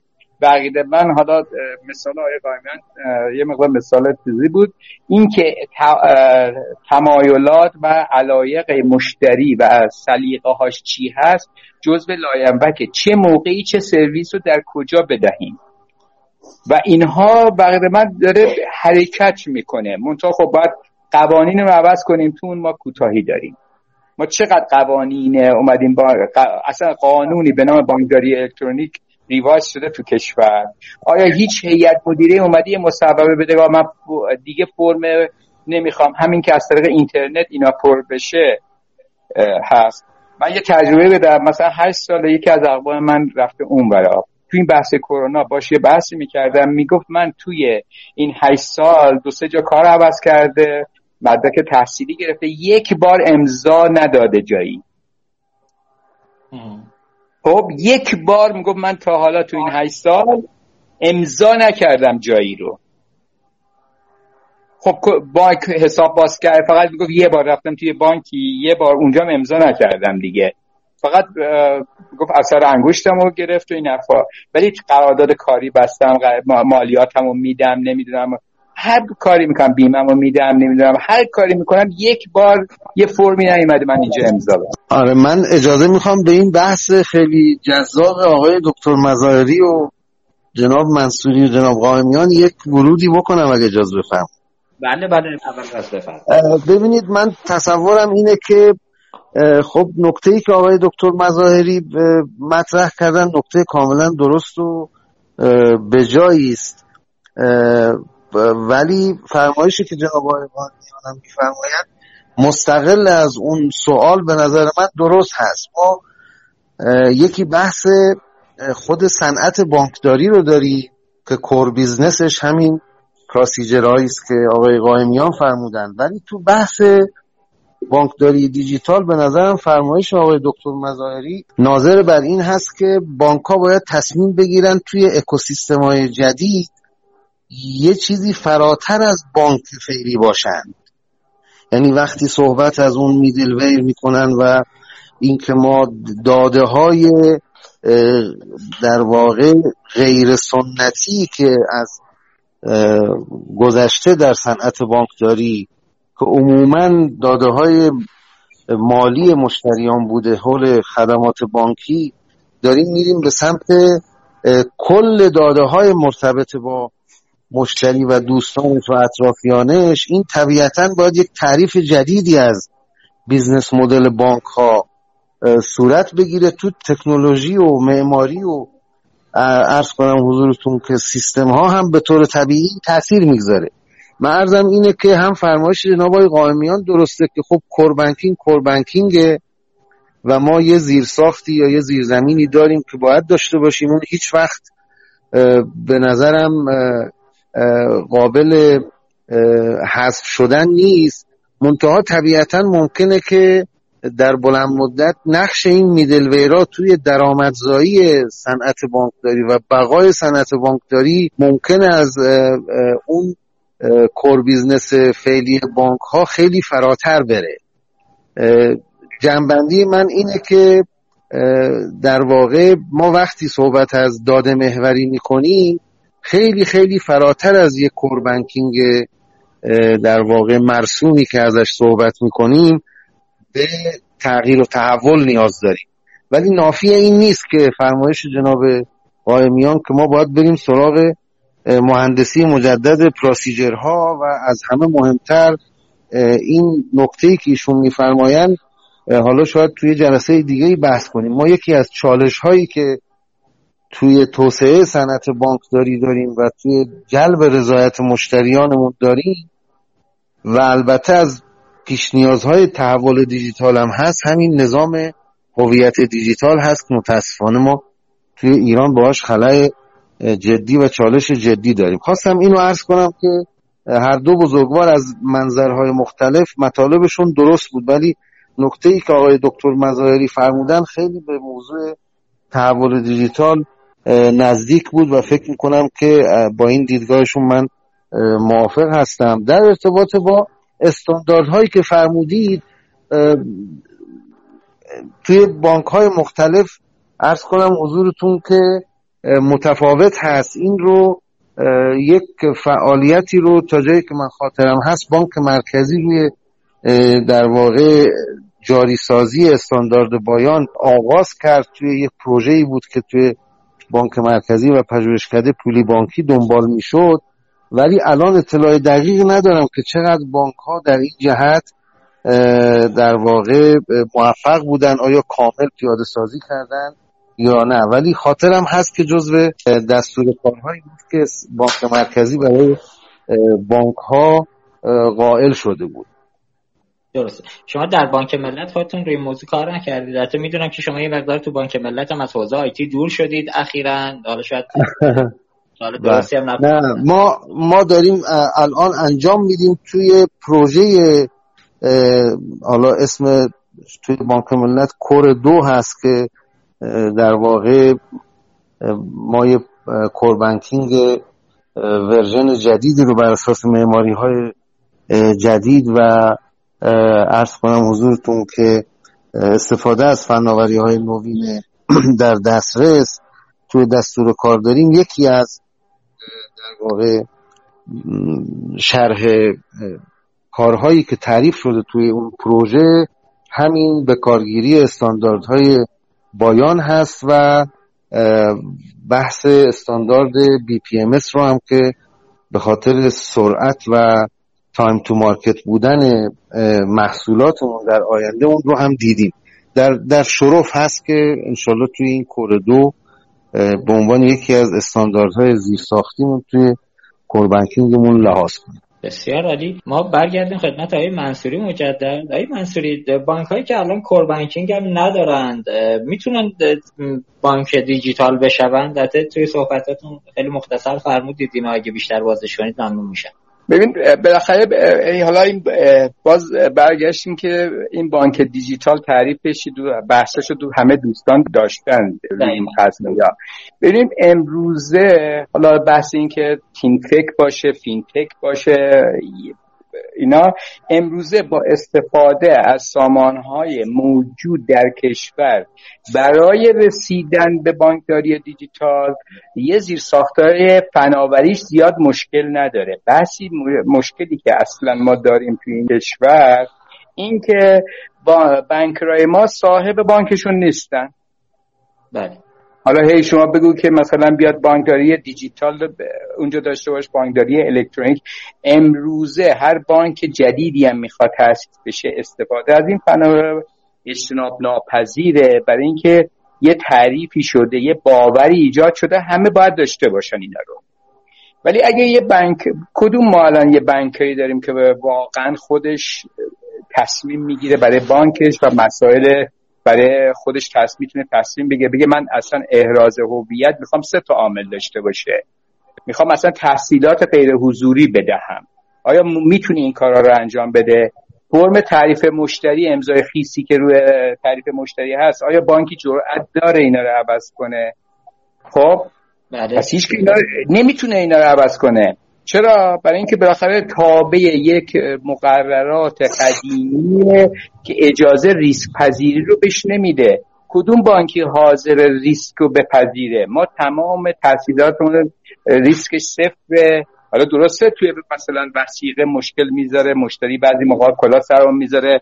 توی اجراد درست عمل نمی کنیم و اینی که امروزه به نظر من ما به اگه تعریف این بحث بانکداری دیجیتال رو داشته باشیم که یه بحث آقای دکتر مظاهری هم آمدن data ی پیرامونی جزء لاینفک سیستم بشه داره میره به جلو.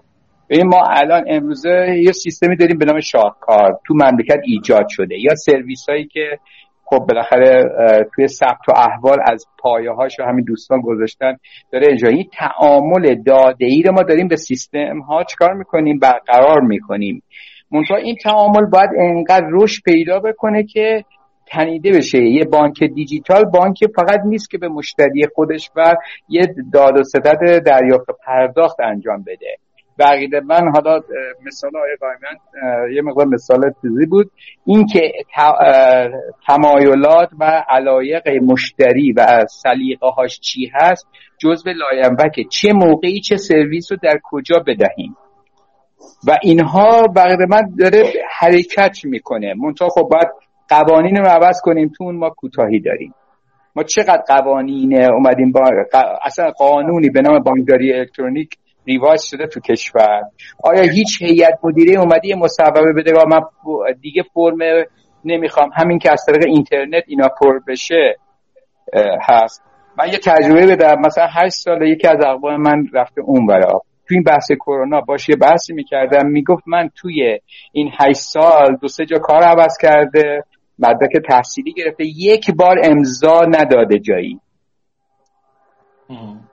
خب یک بار می‌گفت من تا حالا تو این هشت سال امضا نکردم جایی رو. خب بانک حساب باز کرد فقط می‌گفت یه بار رفتم توی بانکی یه بار اونجا امضا نکردم دیگه.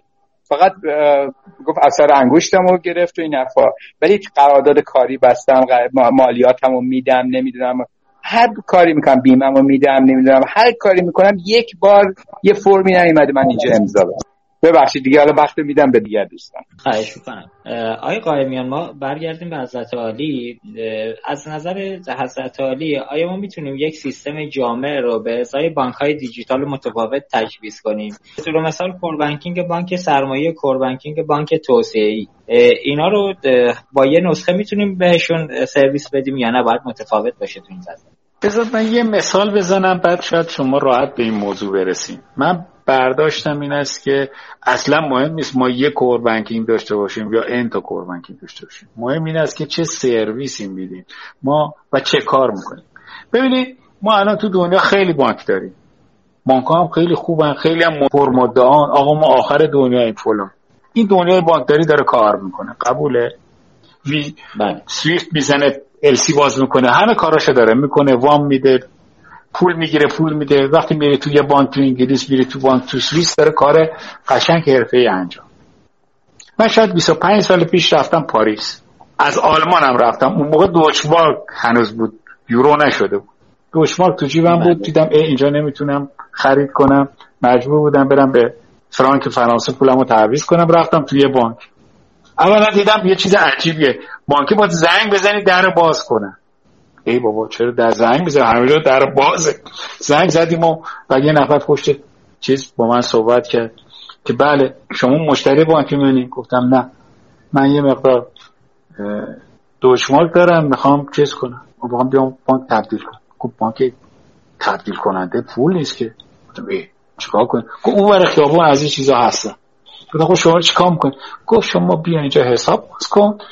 پول بذار. وام بگیر. همین. کار دیگه ما بلد نیستیم بکنیم. برو دنبال کن این 25 سال پیش بود یه بانک قدر فرانسوی بود و پروسیجرش برده بود به اینکه سرویس بانکی یعنی این. حالا شما بیا یه بانک رو مقایسه کن با یک سرویسی مثل سرویس ویزا.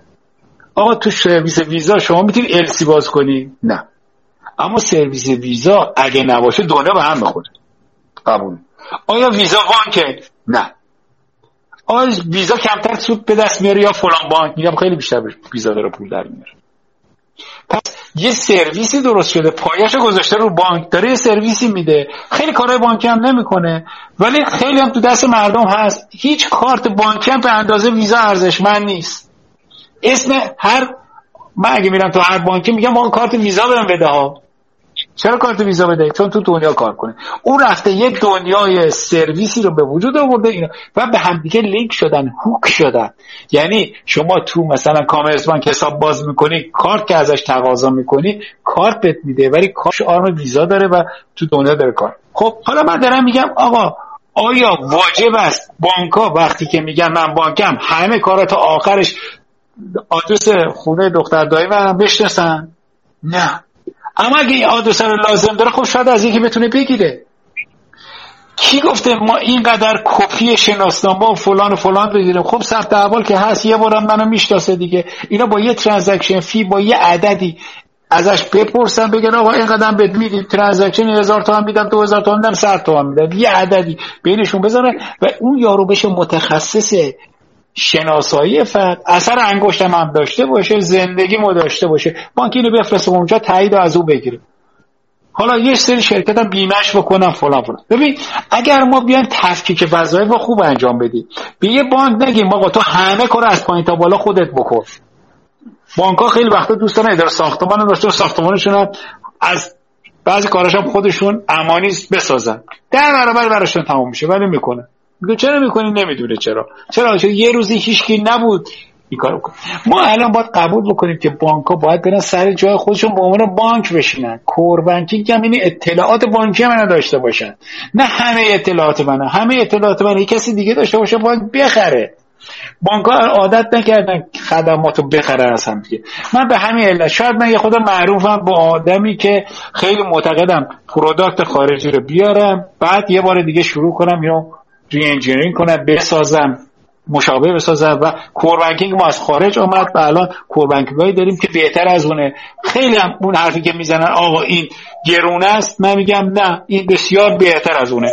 اگر یه چیزی کم داره باید بریم یه دونه بیاریم و خوبش کنیم. ببخشید. من پر حرفی کردم دو شما اینطوری نگاه بکنید که قطعا مکانیزم های ما می‌تواند ولی بانک بره سر جاش بشینه بانک باشه اون وقت بانکداری core banking خیلی limited functions میشه. معلومه چه کارهایی می‌کنه. دیگه همه چی لازم نیست. بقیه خدمات می‌خره.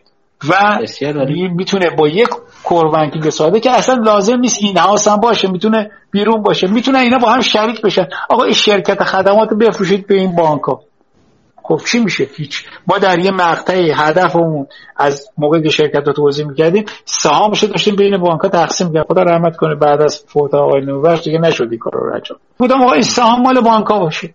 شریک باشن این شرکت هم مال خودشون باشه. خودشون هم باش کار کنن. بیان آیتی رو توش متمرکز کنن. می‌شود بانک ها دور هم دیگه جمع بشن. اون چیزایی که ماهیت اصلی بانک نیست و بسپرن بیرون آتسورس کنن خودشون رئیس اون ماهیت بشن. میگن ما بالا سرش نشستیم. جناب قائمیان ببخشید من با دوستان. یه سوال اینجا چون یه مثالی زدی که بله یه زمانی قرار بود که مثلا این در مؤسسه های سرویس دهی یا انتیتی هایی که می‌خوان سرویسن مالکیتش و مدیریتش توسط بانک ها باشه و شیرهولدری باشه. این تفکر شما رو ما اومدیم تو در کشور اومد تو شاپرک ایجاد کرد. چرا شاپرک نمی‌تونه اون نقشش رو انجام بده؟ خب ببخشید یه سال خیلی ببینید این درست ایجاد نکردیم ببین قبول نداریم این کارو بکنیم. به دلایل خاصی قبول نداریم. ایجاد نکردیم واقعا این نیست که بانک ها شیرهولدر هستن می‌تونن تصمیم بگیرن مجمع هستن. نیستن. خوبه. وقتی نیستن خب همینه دیگه. آره. ببین توی بیزا چون اشاره ببین عادت ببین ببین آقای قائم شما مثال قشنگی ویزا شریکی کار کنیم. آیا دولت آمریکا ویزا رو می‌تونه مدیر عاملش عوض کنه؟ هیئت مدیرش می‌تونه عوض کنه؟ یه بانک خاصی مثلا سیتی بانک یا می‌تونه عوض کنه؟ نمی‌تونه دیگه. یعنی یک اومده تشکل دارن این زنجیره چون منافع مشترک دارن همه این زنجیره رو چکار کردن؟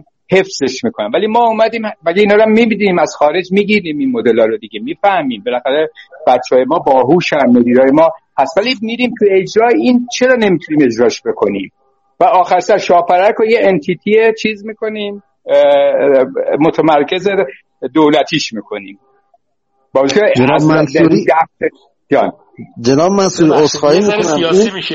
ولی یه ذره آره این شاپرک این شاپرک مثال خوبی نیست چون متاسفانه به اون مدل حاکمیتیش مدل انحصاریه اصلا بانک اولا که به اجبار سهام داره اونجا شدن دوما یه دوستانی سهام ممتاز دارن عملا بانک ای نیستن که خب بالاخره میگم ما اون حالا به این بعد به قول قائم جناب این بعد اجرا شد دیگه. یعنی تفکر این بود که بانک ها سهامداری اگه یادتون باشه اون موقع جناب لکسه این بود که هر کسی به نسبت فعالیت در بازار شر سهم آفرین آفرین. بعد خب اگه ببین این تفکری که ما یه مدل خارجی که خوب جواب داده و زیرساخت قوی در اینکه مشتری رو بشناسه تراکنشاشو آره. بشناسه ولی جناب منصوری اتفاقا خب. شاپرک هم از مدلای خارجی در واقع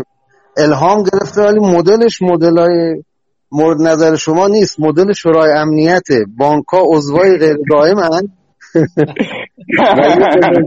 عضو دائم حالا ببخشید آقای افتاده من یه خورده بردم. نه نه استفاده کردم. برای اینجوری جذابترم شد. آره من یه جمله باز به خدمت دوستان میگم. ما بانک ما بانکرامون صاحب بانک نیستن. مشکل اینه هر کسی هیچ اگه بانکر صاحب بانک یه خورده اونورتر مشکل. نه یه خورده مشکل اونورتره. ببینیم ما اگه با... به خصوصی اعتقاد نداریم. خصوصی باید بمیره. خب وقتی این اعتقاد رو نداریم و خصوصی باید بمیره خب بانکمون هم خصوصی نباید باشه. بعد, بعد ببین اینجور نیست که میشه مثال پیدا کرد که یه خصوصی تخلف کرده پس به در سخته فلان شده. اما همه جو دنیا اینا تخلف می‌کنن بعد با ابزارهای میرن کنترلشون می‌کنن. اگه ما قبول کنیم که دولت لاغر بشود و خصوصی جدی باشد اون وقت خصوصی رو میشه پدرش رو در آورد. در صورت که ما کار ما میگیم تا خصوصی کوچکترین اشتباه کرد میگیرمش خودم مدیر می‌ذارم بالا سرش. خب مدیر قربون کلام جناب قائمی قربون کلامت برم. میگیم که میگی خصوصی پدر خصوصی هم در میاریم. ولی ما الان پدر خصوصی رو کامل در میاریم. اونجا انجامش ندادیم. اون یه ذره کوچولو مچولو هم که اونجا وجود دارن چیه؟ پدرشون در میاریم این پدر خصوصی نه من پدرش در میاره به معنای جریمه کردن میبینمش. نه به معنای که مثلا از اصلا از اختیاراتش رو سرد کنم. که اون مال خودته اما تو اینقدر جریمه می‌شوی که دیگه کار بد نکنی. اما ما تو ایران برعکس رفتار میگیم تو اشتباه کردی عوضت می‌کنم. یه نکته وجود داره. ما الان شرکت های خصوصی داریم که زورشون از رگولاتور هم بیشتره. یه جایی رگولاتور می‌خواد جریمه کنه پشت فرده از یه جایی به رگولاتور زنگ میزن رگولاتور جرات جریمه نداره. یک نکته اینه. یه نکته دیگه هم جریمه می‌ذارن اونقدر جریمه عددش کمه که اون تخلف جذابتره که انجام بشه. قبول دارم. قبول دارم. ببین اینا عدم اجرای خوبیه فکر خوبه. ببین اول فکر خوب رو قبول کنیم تصویبش کنیم وایسیم. نتونستیم وایسیم. ببین ما دو تا نظام تو دنیا الان داره کار می‌کنه. ما نتونستیم بگیم کدوم نظام می‌خوان. حالا گفتیم یه نظام سوم درست بکنیم نه دنیای مثل دنیای غرب که کاملا خصوصیه رو پذیرفتیم نه مثل دنیای شرق و روسا که همه چی دولتی پذیرفتیم. یه چیزی وسط هست اما بدی های هر دوشو دارید. یه چیزی درست کردی. نه خیلی اختیارات خصوصی رو به یارو میدی. بعد همه اموال میدیم دست یه کسی که توان مدیریت اون اموال نداره. یه الف بچه رو از تو کوچه میاریم می‌زنیم بالا سر هزارها میلیارد تومن گند می‌زنه ورش میداره خب این چه اگه مال خودش بود که گند نمی‌زد تو پول خودش. متوجه اینا چیزایی است که باید یواش یواش جامعه قبول بکنه یه مکانیزم اگه مکانیزم سومی هم بریم درست می‌کنیم فکر شده یه چیز درست کنیم اختیارات و مسئولیت با هم تطبیق بکنه. الان تطبیق نمی‌کنه. میگیم آقا مال تو مال اون معنی مالکیت اصلا معناش این نیست که اینا بشینن. من قبول دارم تو همه جای دنیا هم میشه یه کار خلاف کرد میشه رشوه داد میشه زیرمیزی داد میشه خیلی کار کرد. همه جای دنیا میشه کرد. اما اصل مطلب کجا پای میسته من میگم اصل مطلب اینه که ما قبول کنیم خصوصی بذارید و اونی که زرنگتره از این ابزارها استفاده می‌کنه پول در میاره. پولم در آورد جریمش نکنیم مالیات ازش بگیریم. ما میگیم پول در آوردی بله. تو رو ور میداره. یکی دیگه می‌زنم جا. این اشکاله. آفرین. مثل همیشه بالاخره آیا قائمیان نظر اصلی رو دادن دیگه. تشکر می‌کنه بسیار نه نه بالاخره ببین ما به مچوریتی می‌رسیم تو کشور. اصلا نگران نیستم من. من میگم آقا ما چهل سال پیش شروع کردیم یواش یواش داریم مچور میشیم. اتفاقا تازه بانکداریمون که انقدر انتقاد می‌کنیم از یک بهترین بخش کشورمونه. همین حرفا رو بیا ببریم تو نظام درمان. خدا وکیلی اصلا نظام درمان هیچ سابقه ای از من داره. اصلا وجود منو می‌شناسه. نه. شما می‌تونید یه آدم ببرید تو بانک میگی آقا القانونی دوستان تو خصوصی دارن کارت قرمز و زرد به من نشون میدن که دوباره از موضوع خارج شدید. در مثلا یه جای دیگه. بعد ببخشید. بذار حرف خودمون رو می‌خواستم بگم واقع خوبه. نمی‌خواستم بگم اونا خیلی بدن. می‌خواستم بگم ما خیلی خوبه بعد بحث خیلی جذابی منم دوستش دارم. حالا ان توی فرصت مناسبی دوباره روی موضوع خیلی جذابم حتما می‌پردازیم. آقای لکسایی برگردیم خدمت حضرت عالی. ببینید هسته بانکداری متمرکز چه کمکی به بازاریابی دیجیتال تو بانکداری خرد می‌تونه بکنه؟ منظور سوالم اینه که وقتی مشتری تو فضای دیجیتال هست بانک چگونه نیاز مشتری رو متوجه میشه و پیشنهاد مشخص می‌تونه به مشتریش بده؟ اینو توضیح بفرمایید ممنون میشن بله خواهش می‌کنم. من اول بگم خیلی استفاده کردم از این مناظره بزرگواران و پیشکسوتان. انشالله یه فرصتی باشه که بعد از کرونا نشست اختصاصی برای این موضوعات داشته باشیم. چون برای توسعه این مفاهیم توی کشور ما ضروری واقعا. این تجربیات دوستان خیلی ارزشمند هست. ببینید در ارتباط با بازاریابی دیجیتال خب طبیعی است دیگه. ما وقتی که فرض می‌گیریم که یک مجهز به کور بانکینگ هستیم و یک در واقع بانک اطلاعاتی یک پارچه داریم و دسترسی داریم به اطلاعات مشتریانمون بخصوص توی سطح ریتیل طبیعیه که ما از طریق همین فضاهای تکنولوژیک از ساده ترینش که بحث پیامک تلفن همراه هست تا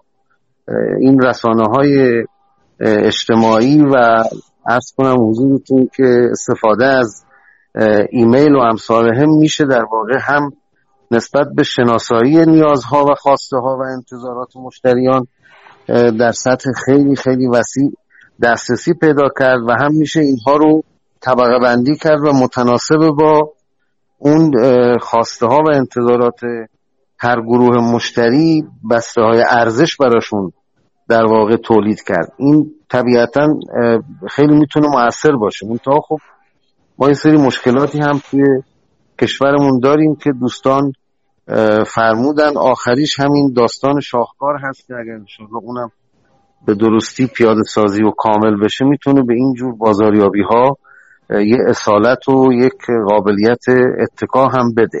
خب بسیار همادی آقای لکسری هم به جمع ما اضافه شدن. دوستان صدای منو دارند بله بله, بله. سلام مجدد. من تو راند دوم قبل از اینکه وارد برنامه بشی مجدد از مدیران شرکت فناوران اطلاعات انصار بابت حمایتشون از این برنامه تشکر می‌کنم. امیدوارم این شرکت مثل گذشته بتونه مسیر موفقیت خودش رو به جلو ادامه بده. ممنون از اینکه ما رو همراهی کردن برای این برنامه. عرض به خدمتتون که آقای منصوری ما برگردیم خدمت حضرت عالی مجدد با یک سوال. اون هم در خصوص اینکه من سوالم رو یه لحظه پیدا کنم پیداش کردم. برای پیاده سازی بانکداری باز آقای منصوری چه تغییراتی رو روی هسته بانکداری لازم داریم؟ اصلا نیاز به تغییر وجود داره تو این فضا یا نه؟ ببینید این بحث بانکداری باز بحث اینکه ارائه یک سرویس هایی که همه بتونن اون ازش استفاده بکنن. یعنی دیگر بازیگران شرکت هایی که در واقع روش بتونن ارزش افزوده بتونن خدمات بیشتری انجام بدن. وقتی که ما سامانه های در واقع یه پارچه بانکی رو بر اساس سرویسگرا بنویسیم تولید بکنیم در ذاتشون این وجود داره. میمونه نشر سرویس. که این نشر سرویس با مسائل امنیتی و نیاز بازار و نیاز مشتری ها در سطوح مختلف چه سرویسی برای چه کسی در چه زمانی نشر پیدا بکنه اون هست. یعنی محور سرویسگرایی اجازه میده ما بانکداری باز رو داشته باشیم. خیلی خلاصه جواب دادم. خیلی عالی ممنون از شما. من از آقای لکسایی مجدد این سوال بپرسم. از مراحل تکامل در بانکداری دیجیتال خودکارسازی سلف سرویس هست. کار مشتری خودش باید انجام بده مثل موبایل یا هر نقطه تماس دیگه. آیا تو این فضا ما باید توی هسته بانکداری تغییری انجام بدیم یا نه؟ آقای لکسایی عرض کنم من خب استحضار دارید که خیلی دانش فنی ندارم تو این زمینه ولی اون چی که اطلاع دارم نه در سطح مشتری اگر core banking به معنای عامش در واقع وجود داشته باشه نه با در سطح دسترسی مشتری به سرویس ها و فعالیت هایی که مورد نیازش هست ما در واقع به channel خدمت رسانیمون از شعبه میاد توی media ی تلفن همراه یا فرض کنید که بانکداری اینترنتی و امثال اون مگر اینکه منظورتون بحث همین سوال قبلیتون باشه روی اوپن ای و اینا که اون چون یه واسطی. اون که اگر قرار باشه یه واسط بین بانک و مشتری قرار بگیره برای ایجاد خدمات ارزش افزوده و نوآوری و ارز کنم حضورتون که ایجاد تنوع در خدمات و سرویس ها بله اون قطعا به نظرم می‌رسه که همونجور که مهندس فرمودن معماری کور بانکینگ اگر مبتنی بر ای نباشه باید این معماریش مورد اصلاح قرار بگیره. حتی منظورم این بود که آیا خود بانک باید کارا رو انجام بده یا اونقدی سرویس ها برقرار باشه که مشتری بتونه خودش خدمات خودشو بگیره؟ منظورم مشخصا این موضوع بود. کلی میفرمایید. بله بله. بله این که طبیعتا هم نظر من هم به لحاظ تجربه مشتری این خیلی جذابتره که تا جایی که مقدور هست مشتری سلف سرویسی خدماتش رو دریافت کنه. وابسته به ارز کنم حضورتون که مراجعه به حضوری به بانک نباشه یا وابسته به اینکه حتی تعامل داشته باشه به صورت رفت و برگشتی با بانک حتی الامکان در اون خدمات روتین نیازی نداشته باشه. من فکر می‌کنم که این یه خواسته است که تقریبا هم دیگه خواسته قدیمی مشتریان هست. خیلی جدید نیست. دقیقا. آقای قایمیان من از شما می‌پرسم چابک سازی فرایندها و ساده سازی از الزامات بهبود تجربه مشتری توی بانکداری دیجیتاله. هسته های بانکی توی این منظور به نظرتون باید چه ویژگیهایی داشته باشن که مثلا تو کانال موبایل یه بانک بتونه وام خورد به مشتریش بده؟ اینجا چه چیزایی رو باید بانک دنبال کنه به نظرتون؟ ببین بانک یه بخشش فقط باید تغییر بکنه؟ نه بخش IT ش ما همش میریم به سراغ IT و تکنولوژی و اینا. بانک قسمت procedure اش باید تغییر کنه ببین ما الان یه ساختاری ساختیم. می‌دونیم اونور ترمینال من یه کارمند من. ببینید اینطوری نگاه کنید که ما یه procedure ی درست کردیم از یه روزی به بعد و بهش گفتیم بانکداری. این core banking و بانکداری و این سیستم ها هر سر هم داره کار می‌کنه. اما کسایی که دارن procedure نویسی می‌کنن رو فکرشون رو بکنه خیلی به IT فکر نکنه تو من میگم IT منو هر کاری بهش بگی آخرش می‌کنه میرن درستش. تو بگو چی می‌خوای؟ اون میره می‌کنه. با صورت مثلا اینه که وقتی procedure می‌خواست بنویسه می‌دونسته اون کسی که اون تو نشسته کارمند خودش شماره کارمند داره میگه می‌خوای login کنی کد کارمندی تو بزن من بفهمم تو داری این transaction می‌زنی. عملا اینو به عنوان امضای تو زیر transaction ها قبول کنم و بتونم باهاش کار کنم. حالا شما اینطوری نگاه بکنید که procedure ی که می‌خوان بنویسن تا الان دیگه باید بگن آقا اون حتما کارمند من نیست. و این یه کسی است که می‌تونه خود teller خود مشتری باشه می‌تونه یه کسی باشه به مشتری کمک بکنه. ما بیشتر باید procedure امون رو درست کنیم. وگرنه این که در مقدارمون دستکاری بکنیم که بتونه این سرویس رو ایجاد بکنه به نظر من کار پیچیده ای نیست. big deal اونجاست که procedure امون درست بشه و قبول بکنیم که حالا یه آدم می‌تونه با استفاده از ابزار بانکی این کارو بکنه و منافع رو تقسیم بکنیم شیر منافع رو درست کنیم مثل که من یه تعمیرکار ماشین درست کردم یکی از تو خیابون بیاد آچار رو برداره یه ماشین رو تعمیر کنه آچار رو بذاره سر جاش پولم از یارو بگیره پولم بریزه تو دخل منو بره. من باید یه پروسیجر داشته باشم که یه آدم اجازه داشته باشه ابزار منو برداره. بعد بتونه ماشین رو تعمیر کنه مسئولیتش با من باشه. این آدمه کیه چه چجور می‌شناسم. بنابراین بیشتر فکر نکنین IT نمی‌تونه این کارو بکنه. من میگم IT می‌تونه این کارو بکنه.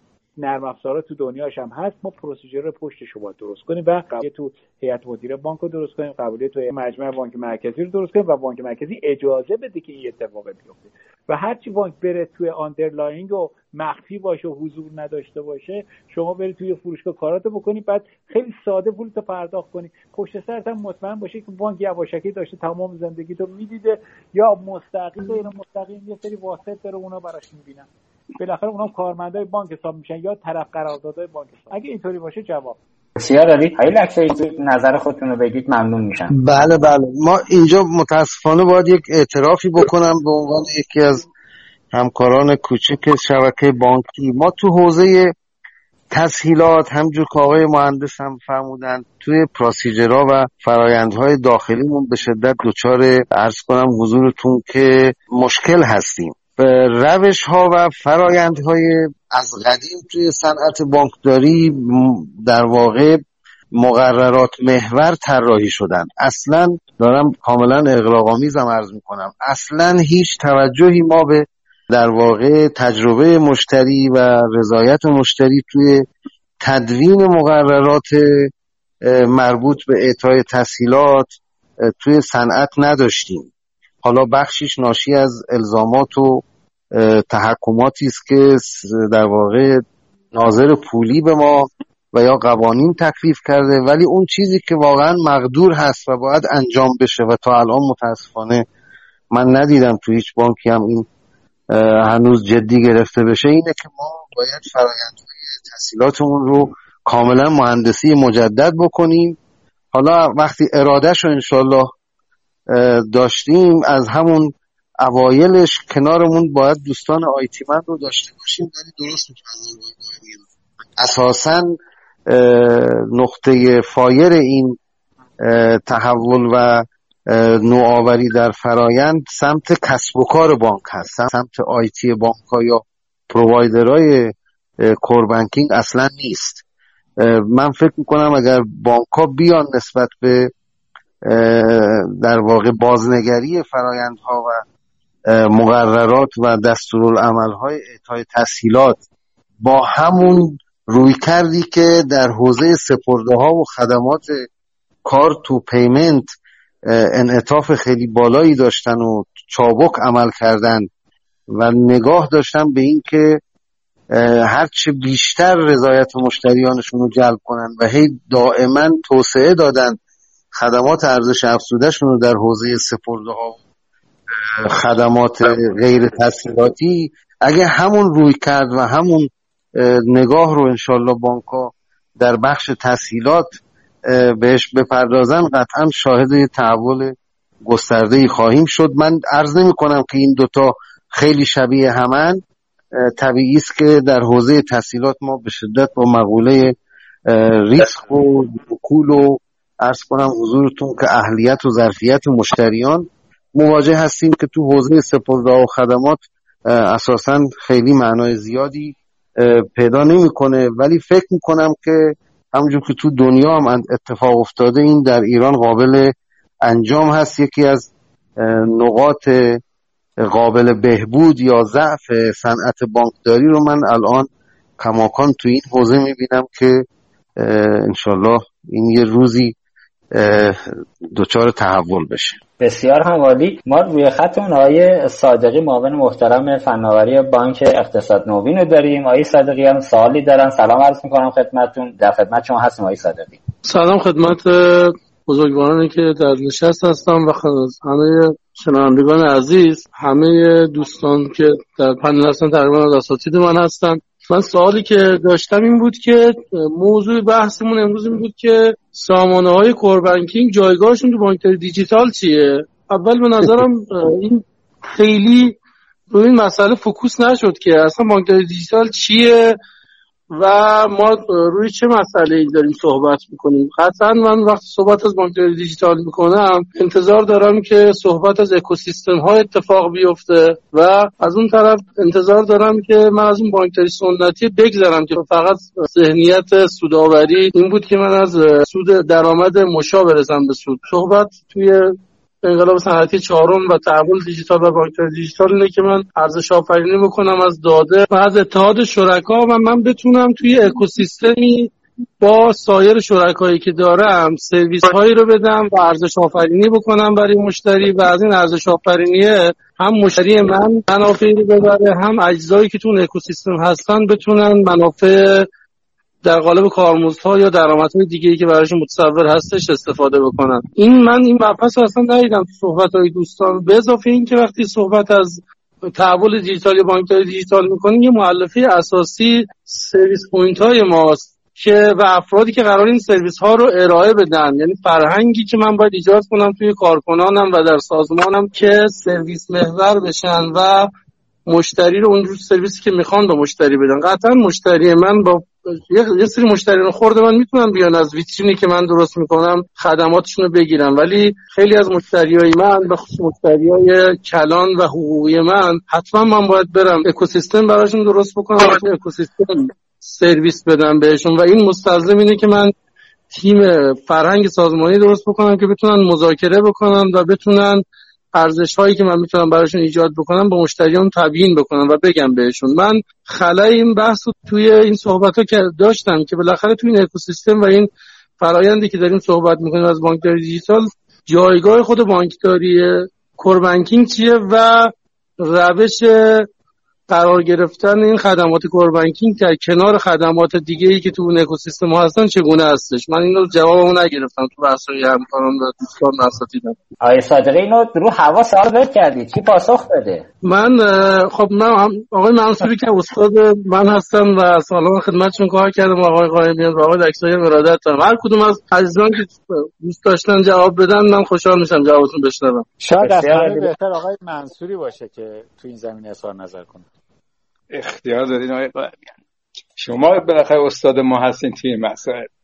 حالا ببینید حالا من با عزت یکی دو تا جمله در پاسخ صادقی که بالاخره چندین سال تو سیستم بانکی تجربهش هست و سامان های مختلفی رو کار کرده این حرفا. این اشاره به در واقع اکوسیستم دیجیتال کردن در کشور. بانک هم جز به یکی از این اکوسیستم های کشوری است. ما خیلی جاها بانک رو داریم به صورت جزیره نگاه می‌کنیم. تعاملش وقتی شما می‌خواید سرویس ارزش افزوده باشید داده ها توسط سازمان های دیگه هم ایجاد می‌شود که اونها هم باید در اختیار بانک بذارن که از اون داده ها بتونه استفاده بکنه. اگه سودی بانک حاصل می‌کنه از وجود اون داده این سود رو اون اقتصاد اشتراکی که جناب صادق کردن تصمیم بکنه.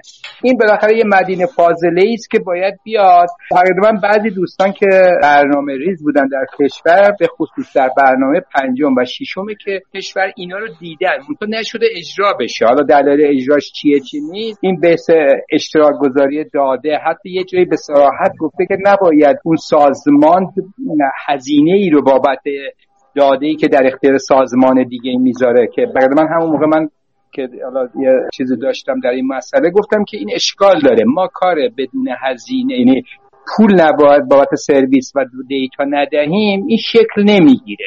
و شاید هم چالشش این بوده. بانکداری دیجیتال دقیقا یه اکوسیستمه که در قالب کشور باید به شکل بگیره. سازمان های دیگه ما باید همپای بانک بیاید جلو. ما الان خیلی سرویس تو بانکی آوردیم بالا. تو قسمت هایی که تونستیم تطابق بدیم. ما, ما و سرویس ها رو ایجاد کنیم. فراتر هم رفتیم دیگه. مثل کارت به کارت یا خیلی جاهای دیگه.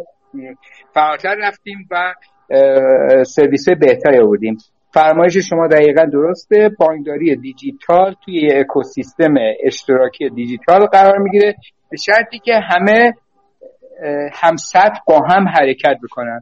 وگرنه یکی میاد بالا می‌رسه میره می‌رسه. مثل یه آدم قد بلندی میشه که هر کسی نگاه می‌کنه آدم قد بلند رو چیکار می‌کنه؟ می‌خواد بزنه. اگر همین چند سال توجه بکنید یه مقدار نظام توی چرخه بانکداری به خاطر این سرویس هایی که نظام پرداختش آورده همیشه مورد سیف قرار گرفته و به خاطر اینکه جاهای دیگه لول نشدن. ببخشید. خواهش می‌کنم. آقای مظاهری شما مجدد رو خط هستید. اگه توی موضوع سوال دارید که ادامه بدید اگه نه من اجازه بدید. آقای تبریزی تو گروه هستن. این موضوع برای خود من جذابه که از آقای تبریزی هم با توجه به تجربه و سابقه که تیم حوزه دارن همین سوالو که آقای صادقی پرسید آقای تبریزی هم پاسخ بدن. آقای تبریزی صدای رو اگر دارید کالین کنید آقا خدمت شما هستید سلام جناب افتاده و دوستان عزیز. صدای من هست؟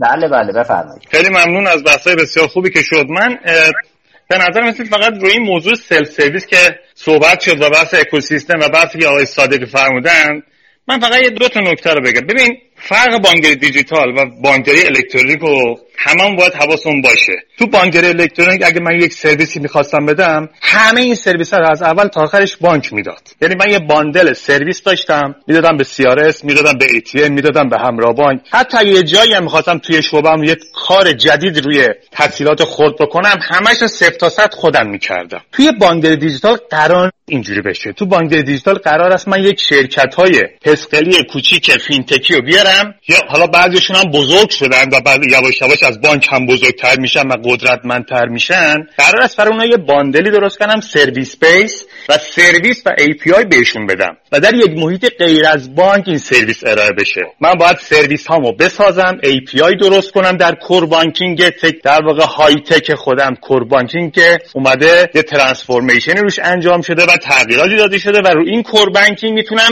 API تولید کنم. سرویس هامو جدا کنم سرویس های کوچولو کوچولو کوچولو به این fintech ها ارائه بدم. در یک محیط امنی که حالا بحث های که الان مطرح هست من در این فضا می‌خوام سرویس ارائه بدم به کسی که اون می‌خواد. این سرویس من رو بچسبونه به چند تا چیزای دیگه و یک پکیج دیجیتالی به آدمای بیرون بده. پس self service من دیگه تو بانک نیست. self service من میره بیرون از بانک. میره دست fintech. میره دست اون شرکتی که داره یک سری سرویس های دیگه میده و اون مشتری با اون fintech در تماس هست. پس من دارنده core banking مدرنی هستم که این core banking مدرن سرویس های API base را به شرکت های کوچکی می‌دهد که این شرکت های کوچک حالا فعلا میگیم کوچکتر از بانک فعلا می‌خواهد سرویس های خیلی بزرگتری را به مشتری های خودش بده که این مشتری ها اصلا دیگه بانک رو نمی‌بینن. پس من محیط های self service جدید رو در بانک ایجاد نمی کنم من رو core هم باید کاری کنم که بتوانم در اسرع وقت اون چیزی که اون fintech می‌خواهد رو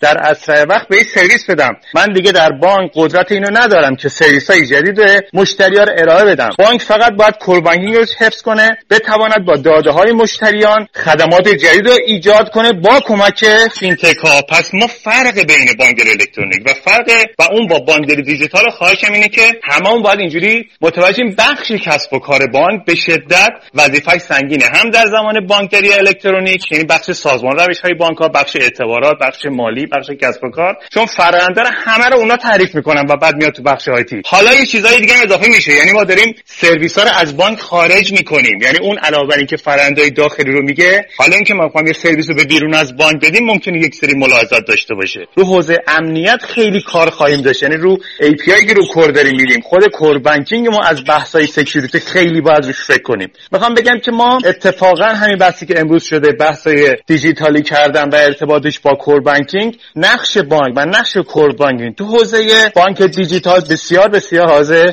اهمیته. ببخشید من وقت دوستانو گرفتم. تشکر نفر استفاده کردیم. آقای مظاهری ما شما رو خط داریم. قرار شد یه چالش جدی ایجاد کنید. ما لذت ببریم. در خدمتتون هست عرض کنم خدمت شما که بحث خیلی جالبه. منم اجازه می‌خوام قبل از اینکه دو تا سوال هم بپرسم یه مثلا نظری هم راجع به این گفتگو به نظرم حالا به context هم برمیگردیم. یعنی تمرکز بر core banking داریم. ولی به بانکداری دیجیتال هم رجوع می‌کنیم. خب یکی از بحثایی که تو مدل تکاملی هست اینه که خب کارهای بیشتری رو خود مشتری بتونه انجام بده که هزینه های بانک بیاد پایین. یعنی تکنولوژی می‌تونه به ما کمک بکنه که به جای اینکه یک کارمند بذاریم که یک کاری رو انجام بده مثل channel موبایل مثل عرض کنم بقیه channel هایی که می‌تونن اینو داشته مثل channel recycle اینه که بیشتر این خدمات در حال حاضر سمت سمت چپ ترازنامه هست. یعنی ما بیشتر متمرکز بر خدمات دور بر سپرده هستیم و به سمت راست ترازنامه یعنی خدمات اعتباری و تسهیلاتی و اینا نشده بیایم که من فکر می‌کنم به جز نکته که آقای لگزایی فرمودن که یکم ساده سازی لازم هست از نظر فرایندها و قوانین و مقررات که مثلا توی channel ی مثل موبایل یا یک self service دیگه بشه خدمات اعتباری داد. نکته آقای تبریزی خیلی قشنگ بود. اینکه شاید ما نظام اعتباری رو مجبوریم ببریم یکم داخل fintech ها یعنی سمت راست ترازنامه یکم پیچیده است. و حالا اینکه آیا core banking اینجا چه امکانی رو باید به ما بده حالا نمی‌دونم. اگر دوستان راجع به این هم نظری بدهند خوب خواهد بود. ولی من دو تا سوالم هم می‌خوام بگم. یکی از مفاهیمی که تو بانکداری دیجیتال است بحث digital physical هست. یعنی یه وقتی هست یه بانک دیجیتال دفعتا واردن از اول بانک دیجیتاله. ما اون الان راجبش صحبت نداریم. راجع به یه بانکی که داره مثلا سیر تحولی تکاملی رو طی می‌کنه که خدماتش رو بیشتر تو فضای دیجیتال بده. digital physical یعنی که من مثلا بیرون از شعبه تو channel موبایل apply می‌کنم برای تسهیلات یا پای سرویس درخواست تسهیلات میدم تو یه جای اگه پیش رفتم حالا نشد اگه اومدم تو شعبه از اول restart نباید بشم. یعنی از نظر experience و تجربه من داخل شعبه بعد بتونه منو follow کنه و بدونه تا کجا پیش رفتم و من خیلی یکپارچگی باشه. نفهمم یه جای دیگه بود و این کسی که داخل شعبه رو من میگه آقا مثلا خبر ندارم بعد از اول همه چی رو بدی. من سوالم از آقای منصوری هست که اگه همچین چیزی رو یه روز یه بانک بخواد ایران ادعا کنه که OK من از بین چنلام omnichannel experience میدم seamless experience میدم تو core banking چه اتفاقی باید بیفته؟ چون معمولا اون چنلای بیرون شعبه به core وصل نیستن و داخل شعبه که میان معمولا سیستم تحویلداری است. این یکم به اجازه بده من جواب آقای مظاهری بدم بعد سوال دومش رو بعدا مطرح کنم. این جمله آخرش بعد من بگم. اگرم provider این یادمون میره مثل دفعه بعد یادمون میره حالا ها حالا اگه provider م فرق کنه چی میشه؟ مرسی. ببین آقای مظاهری همه الان تو همین سامانه های یکپارچه بانکی که همه شرکت ها میدن من یه مثال کوچیک بزنم. خیلی آمدن پروفایل مخاطب گذاشتن. تو مثلا من می‌خوام یه پولی رو برای پسرم بزنم اطلاعات کارت یا حسابشو دارم. save می‌کنم در بعد اینا data entry نمی‌کنم. به همین چیز سادگی ساده که میگم. ما میایم وقتی از چنل موبایل میریم میریم این پروفایل اونجا active نیست. خب؟ وقتی میریم از چنل اینترنت میریم باز اون پروفایل موبایلمون active نیست. یعنی توی این به خاطر چیه؟ همون سامانه یکپارچه تو وحدت دیتا هم هنوز مشکل دارد ببین ما میگیم سرویس گرا همه اینا باشه. ولی یه چیزی داریم به نام در واقع وحدتی داده.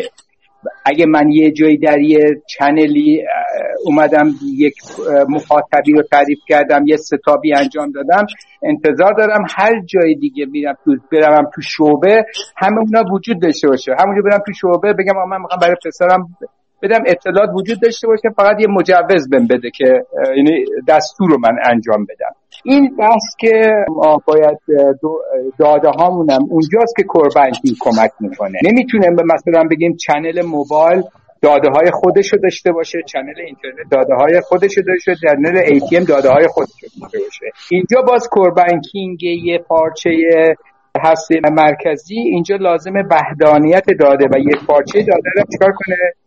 ایجاد بکنه. بله. مرسی آیه مزایای سوال دوم لطفا. من حالا حالا یه کامنت ببخشید یه کامنت هم آقای یه صحبت بحث برون سپاری. مثلا ببین شما الان ریسایکل یکی از مستاقای بانکداری بازه ما ریسایکل رو می‌تونیم بدیم در واسطه یه شرکتی با کوربنکینگ ما نظارت بکنه از امنیتی و ایجاد سرویس ها.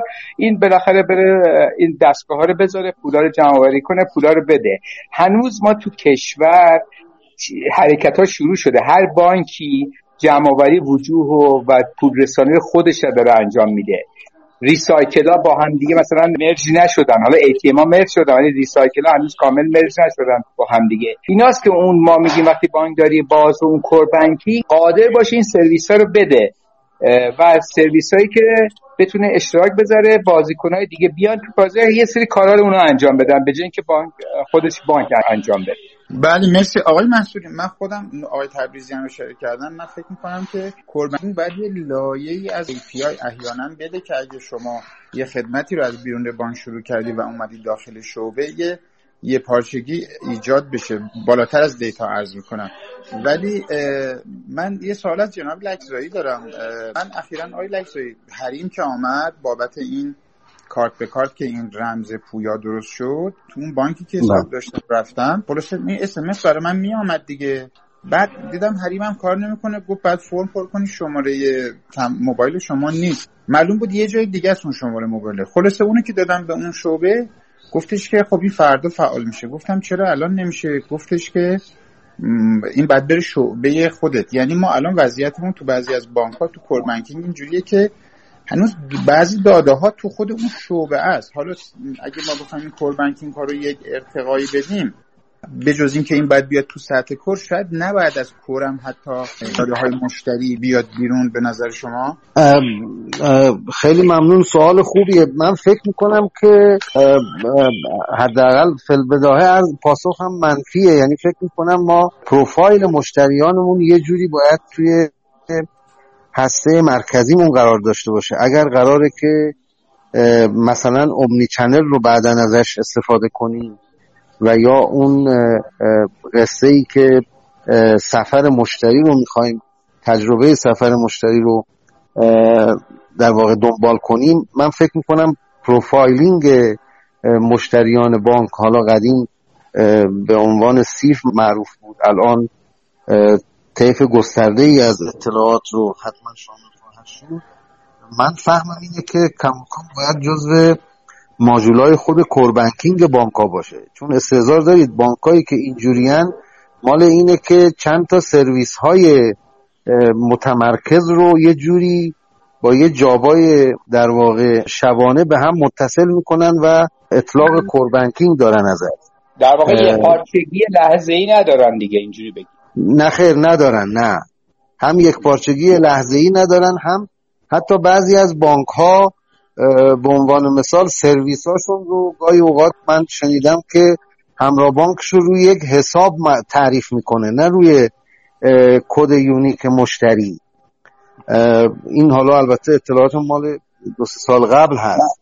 من این مدل درآمدیه. چون یه روزی دیدن بانک روی حساب تعریف کنن می‌تونن مثلا سالی ده تومن از هر حسابی بگیرن. آره آره. اگه, اگه اجازه بدید به سوال آقای صادقی هم من جواب بدم چون من فکر می‌کنم که ابتدای جلسه صحبتی کردیم که خود کوربنکینگ فارغ از این تعاریف مختلفی که وجود داره و فارغ از امکانات مختلفی که بانک ها تحت عنوان کور بانکینگ الان بهش مجهز هستن بحثمون این بود که یکی از الزامات و پیش نیازهای حرکت به سمت تکامل دیجیتالی بانک ها هست.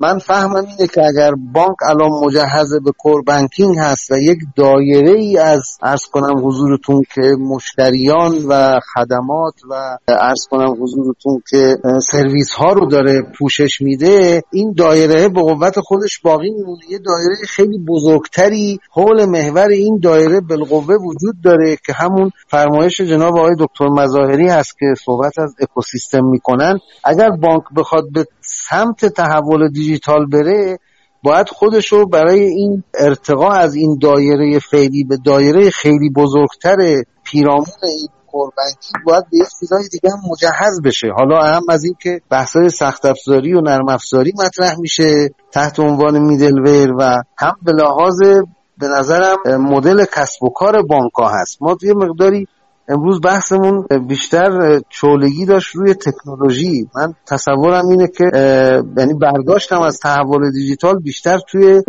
در واقع مهندسی مجدد و نوآوری در فرایندها و بازنگری در مدل کسب و کار بانک ها هستن ببینید الان core business بانکداری تو ایران چند سال هست که به خاطر مختصات اقتصادی و شرایط عمومی که حاکم هست زیانده هست. یعنی این core business بانکداری بانک ها رو به سمت موفقیت سوق نمیده. طبیعیه که باید از این اکوسیستم های تعریف شده جدید استفاده کنند و البته با مشارکت و با بازیگرایی که توی بازار دارن تعریف میشن از جمله فین‌تک‌ها عرض کنم حضورتون که همکاری و اتحاد استراتژیک ایجاد کنند من فکر راجع به این مقوله هم شد بیشتر در واقع بحث کنیم. این یه مقدار مقوله استراتژی و مدل کسب و کار بانک هست. ممنونم آقای لحظیت توضیحی که دادید. من یه عذرخواهی از آقای قریشی بکنم کارشناس برنامه‌مون متاسفانه امروز اونقدر دفعه جذاب بود. چند وقت با آقای قریشی. ایشون بود بحث سرویس در بانکداری الکترونیک و بانکداری دیجیتال صحبت داشتن. خواهش می‌کنم آقای قریشی بفرمایید خدمتتون هستید من در خدمت شما هستم. واقعا بحث های جالبیه و خب گستره بحث امروز انقدر زیاد بود که شاید نشد روی بعضی چیزها تمرکز بشه. همونجور که جناب لکسایی هم فرمودن نگاه کنید حرفی که آقای دکتر تبریزی آقای دکتر لکسایی و همه دوستان دارن می‌زنن این است که ما در بانکداری الکترونیک و بانکداری دیجیتال متفاوتیم و و و و و, و همه اینها نتیجه گرفتند که ما بایستی فرایند هامون رو اصلاح بکنیم. یعنی تمام عزیزان به این نکته ما الان در فرایندهای بانکی فرایندهایی که تو بانک وجود داره برای تحول دیجیتال نیاز داریم تغییر پیدا بکنه و عملا آماده نیستیم همه قبول دارن این حرف رو.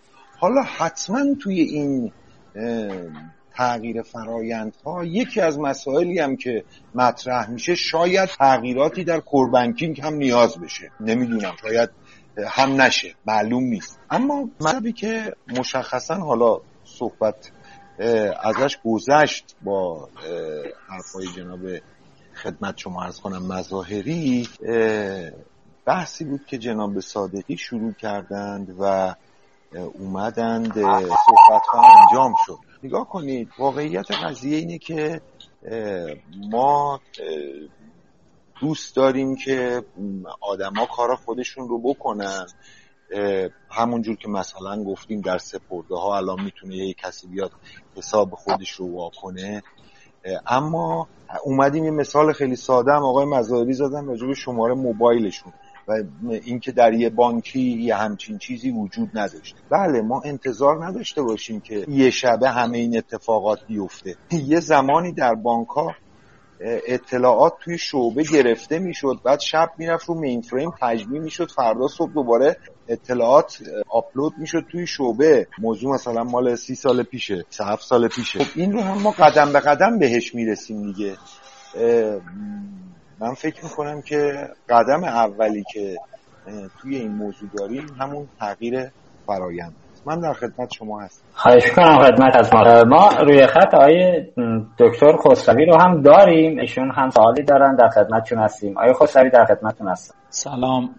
عرض ادب دارم. روز بخیر. خدمت اساتید گرامی.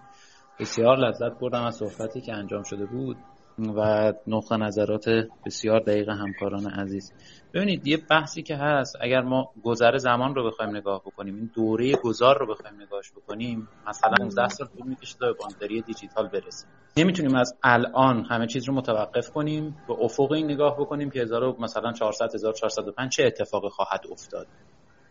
و منتظر باشیم که یک محصول جدید یک کور جدید بیاد که تمام این نیازهای API بانکینگ رو به زیر ساختار واسه مهیا بکنه. این دوره گذاره نیاز داره به محصولاتی که این دوره گذار رو بگذره. خب هم آقای دکتر لگزایی گفتن هم آقای قائمیان فرمودن آقای منصوری گفتن و آقای دکتر مظاهری هم که کاملا با دقت به این موضوع اشاره کردم یکی دو تا سوال اساسی که من دارم خواهش می‌کنم دوستان اگه بتونن جوابش رو بدن. یکی این که من از صحبت ها اینجوری برداشت کردم. که کور رو بذاریم توی بکند کور بتونه API به من بده. من بتونم بر اساس اون API ها یه سری ترد پارتی ها رو بیارم دخیلشون بکنم در لایه ارائه محصول. اون لایه ارائه محصول یه سری از کارها رو آوتسورسینگ بکنم. مثل فرآیند اعطای تسهیلات و یه صحبتی هم قائمیان فرمودن در مورد امضای خیس که مثال عینیش اگه بخوایم بزنیم فرآیند افتتاح سپرده. از لحظه که مشتری میاد احراز هویت بخواد انجام بشه تخصیص شماره مشتری واسش انجام بشه خود نوع سپردش مشخص بکنیم افتتاح سپرده انجام بشه و فصل هازا آیا واقعا باید منتظر باشیم تا کور بانکینگ ها برسن به اون مرحله که این اتفاق بیفته یا نه؟ این وسط حالا از قالب رگولاتوری یکم تسکیل بشه توی قوانین و از قالب شرکت هایی که پیمانکارن و می‌تونن توی این حوزه کمک بکنن با اضافه کردن سری API ها به کورهای موجود این مشکل حل بکنن. و اون سال دومم این که بحثی رو که آقای دکتر مظاهری فرمودن واقعا اگر بخوان این بانک ها با هم دیگه تعامل داشته باشن آیا این کورهاشون باید با هم دیگه تعامل داشته باشه؟ چون الان چیزی که رویت میشه اینه که کورها کاملا منفردن. اگر یه سری رو خواستیم بدیم توی تجربه سفر مشتری هر بانکی یه مدل سبک خاص خودشو داره. آیا نمی‌تونیم یه اومنی باشه که این کورها با هم دیگه صحبت بکنن و این مشکلات رو به حداقل برسونیم ممنونم. متشکرم. آقای خسروی سوال رو نگفتن از کی پرسیدن ولی خب دوستان هر کدوم که می‌تونن پاسخ بدن خوشحال میشیم. شروع یه پاسخ برای تیکه سوالتون بدم. ببینین ما یه سامانه هایی داریم که استانداردهایی داریم که بین بانک ها میاد اشتراک میده. مثلا تو نظام پرداخت ما سامانه استاندارد ایزو 8503 داریم. بعد مثلا تو سویف مثلا یه استانداردی توی ما انتقال های بین به نام سویف داریم. و حالا اینا ببین مثلا من که نمی‌دونم بانک مثلا دوچه بانک از چه سامانه استفاده می‌کنه از چه تکنولوژی استفاده می‌کنه از چه فناوری. یه استاندارد واسط سویفت هست. اجازه به من میده که مثلا چند تا ده تا 20 تا تایپ تراکنش بزنم. با اون میام اینجا داده های موقع سویفت دستی بودن. با دست میامد دیتا جمع شد یه مرکز سویفت بانک data entry می‌شد. بعدها سویفت ها رفتن تو سامانه های بانکی یعنی رفتن توی front نشستن. تو همونجا انتقال سویفت رو می‌زنی و انجام میشه. پس ما این هست. لازمه نیست که ما بیایم یک سامانه یکپارچه درست کنیم به بانک بگیم همه از این باید استفاده بکنیم. نه. ما وظیفه سازمان بالاسری و نظارت اینه که این استانداردهای تدوین کنه. مثل الان سویچ های ما یکی با یه database و با یه مدل می نویسه ولی وقتی می‌خوایم تراکنش بزنیم بر اساس استاندارد مثلا 85 ارسال می‌کنیم به اون مرکز. اون مرکز می‌دونیم مال کدوم بانکه و اونو میره جواباشو می‌گیره و به ما برمیگرده. پس لزومی نداره که ما یه دیکته واحده داشته باشیم برای core banking بگیم همه باید از این core banking استفاده بکنیم یا از این مدل کور بانکینگ استفاده بکنیم. اون بر نیاز بانکیش می‌تونه اینا رو استفاده بکنه. اونجا لز... الزام داریم به یک استاندارد واحده برای اینکه بانک های متفاوت بتونن روی سرویس های مشترک و مدیریت با هم بتونن تعامل و صحبت داشته باشن. بسیار دوستان دیگه اگر موضوعی دارن بفرمایند. من فکر می‌کنم پاسخ آقای منصوری کفایت می‌کنه. اگر حالا بله پاسخ خوب آره. خب ممنون از دوستان. جان آقای لکسه بفرمایید.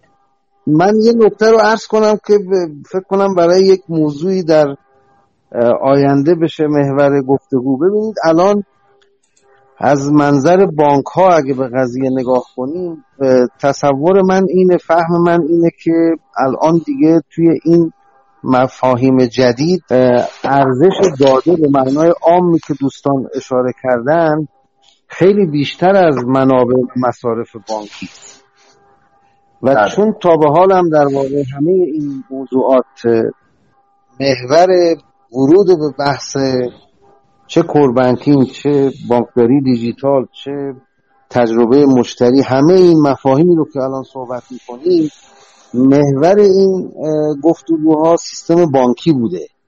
الان اگر سیستم بانکی به رویکرد تحول دیجیتال و به اهمیت داده توجهی نکنه در بلند مدت تقریبا چیزی از صنعت بانکی بجز همون license ی که به درستی آقای قائمیان فرمودن که به هر حال بانک بانک و هر entity بانک نمی‌تونه باشه چیز زیادی برای در واقع رشد و توسعه در این اکوسیستم های جدید برای سیستم بانکی باقی نمیمونه. بنابراین من فکر می‌کنم که بانک ها باید حول محور داده و اهمیت داده و سرمایه گذاری روی این قضیه و مشارکت با این بازیگرانی که دوستان اشاره کردن در اکوسیستم ها تحت هر عناوینی که مطرح میشه مدل کسب و کارشون رو و استراتژی های حتی بازاریابیشون رو استراتژی های سرمایه گذاری و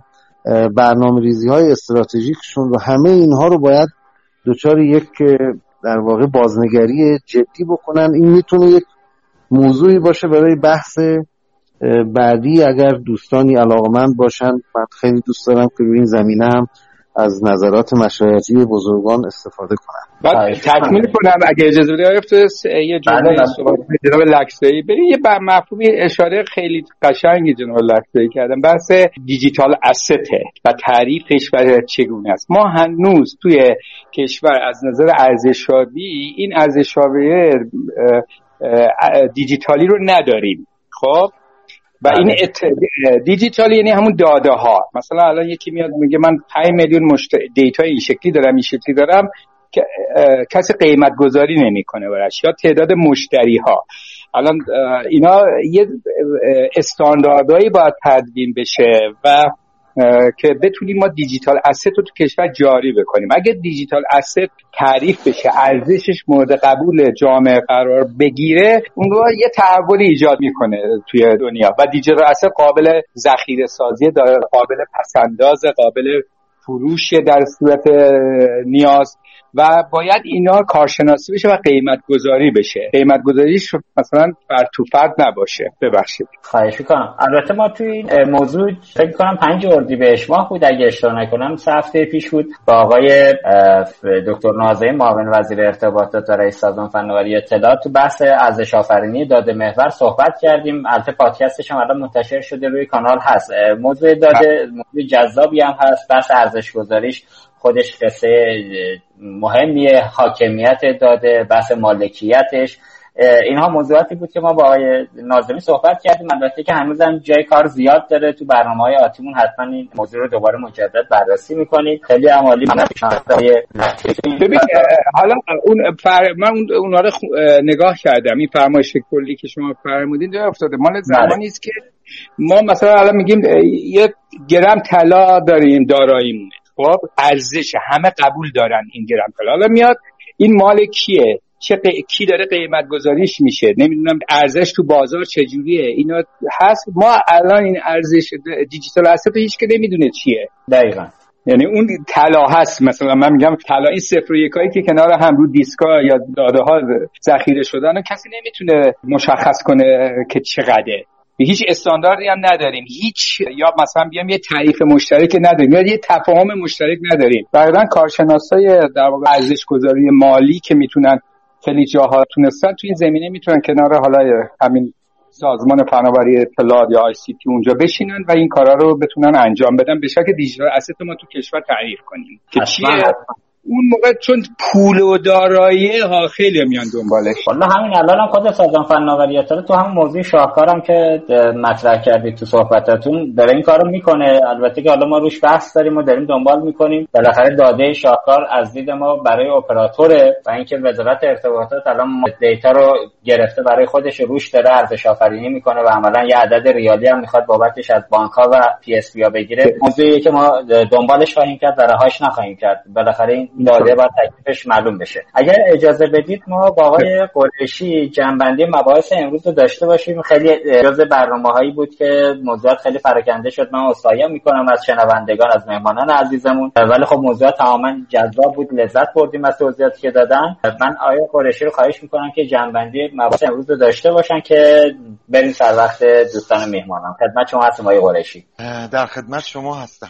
خب امروز جدا مباحث فوقالعاده مبسوط صحبت شد. خب یکی از بحثایی که در مجموع صحبت شد تاثیر کور بر بانکداری دیجیتال بود و جنبندی ها به اینجا رسید که تمام فرایندهایی که بانک ها دارن و فناوری اطلاعات هم نیازه نیاز به یک سامان یک پارچه بانکی یا کور بانکینگ رو تایید می‌کنه که حتما وجود داره. چه بانکداری دیجیتال باشد چه بانکداری دیجیتال نباشد. و در مجموع شاید با وجود بانکداری دیجیتال نیاز باشه که کور هم درونش تغییرات ایجاد بشه. مبحث دیگری که صحبت شد این از سپرده های یک پارچه متمرکز برداشته باشیم یا سرویس های متصل غیر متمرکز بحث این شد که بانک ها منابع و مصارف دارن و این ربطی هم به فناوری نداره و بانک ها باید این اهداف خودشون رو پوشش بدن. کور هم یک ابزار برای رسیدن به این هدف ها چون در واقع بانک ها خدمتگزار مردمن و امین مردمن. پس بهترین ابزار و تکنولوژی را هم بایستی مصرف بکنن. اما بدیهیه که برای تحول دیجیتال ما نیاز داریم که حتما شاید تغییراتی هم درش. مباحث مختلفی در خصوص سوالاتی که شاید توی برنامه بود مثل از آقای منصوری سوال که چرا یک بانک سویچ کرده از یک کور به یک کور دیگه و نتیجه این بود که هزینه کمتر خدمات بیشتر. حالا درصدهایی که گفتن سی درصد هزینه یعنی هفتاد درصد هزینه پایین می اومده. سی درصد هم سرویس بالاتر می‌رفته پس مهاجرت کردن. اما شاید در مجموع روش مهاجرت با توجه به تجارب ریسک بالایی هم داشته. بحث دیگری که مطرح شد این بود که ما در فعالیت همون نمی‌تونیم از شرکت های خارجی به هزار یک دلیل یکیش بحث تحریم یکیش بحث امنیت استفاده بکنیم و بایستی از شرکت های داخلی استفاده بکنیم. مطلب بعدی که مطرح شد این بود که مشتری یک زمانی در واقع مشتری یک شعبه بود الان رسیده به مشتری یک بانک و الان در واقع می‌خواهد مشتری سیستم بانکی باشد یا شاید هم بازم بزرگتر با توجه به خیلی مسائلی که وجود داره. یه سوالی از آقای لکسایی مطرح شد که آیا بانکینگ های داخلی که از خارجیان گرونتر رو در اومدن وجود داشته که پاسخ این بود که هیچ جا عدد و رقم صحبت نشده و همه چی به صورت خیلی کلان و شایعوار و اینها صحبت شده. اما من حالا نظر شخصی خودم رو توی اینجا عرض می‌کنم خدمت شما. اونم این است که ما الان شاید اگر همه رو بدیم چین بسازه برامون ارزونتر از اینکه خودمون بسازیم بریم. اما امسال اسمشو گذاشتن رهبر اسمشو گذاشته جهش تولید. پس لزومی هم نداره که اگر یه چیزی رو داخل تولید می‌کنیم لزوما ارزونتر از خارجی در بیاره چون عملا داریم دانشش رو بومی می‌کنیم. صحبت استفاده از مینفریم و ابر شد. جناب منصوری مینفریم های جدیدی رو که امکانات مختلفی رو درون خودش مثل امنیت مثل انواع ریس مثل موضوعات هوش مصنوعی و اینا رو درون خودش داشته باشن مطرح کردم و اینکه آنها در چه دیتا سنتر خودشون چه دیتا سنتر دیگری عملا این ماشین رو هم می‌توان به عنوان یک معماری یک پارچه ازش استفاده بکنن و شاید روی کرده بزرگ این صنعت استفاده نکردن از مین فریم و رو به جای سرور فارم یا مزرعه سرورها در واقع غیر منطقی جلوه بده. واضحه که خب مین فریم ها به قول ایشون آلینوان هستن. خیلی چیزها رو در آن خودشون دارن. از نظر اقتصادی هم به از نظر امنیت هم بدیهیه که بهتر عمل کرد. من فارغ از اینکه مباحث چی بوده تمام مباحث رو دارم به عنوان جنبندی عرض می‌کنم از شما. آره یه مقدار سریعتر هم بگید دیگه دوستان روزن دیگه. یه مقدار سریعتر جنبندی بشه. ممنون میشم. کاری نمی‌تونن بکنن. وقتشون پر میشه خوبه.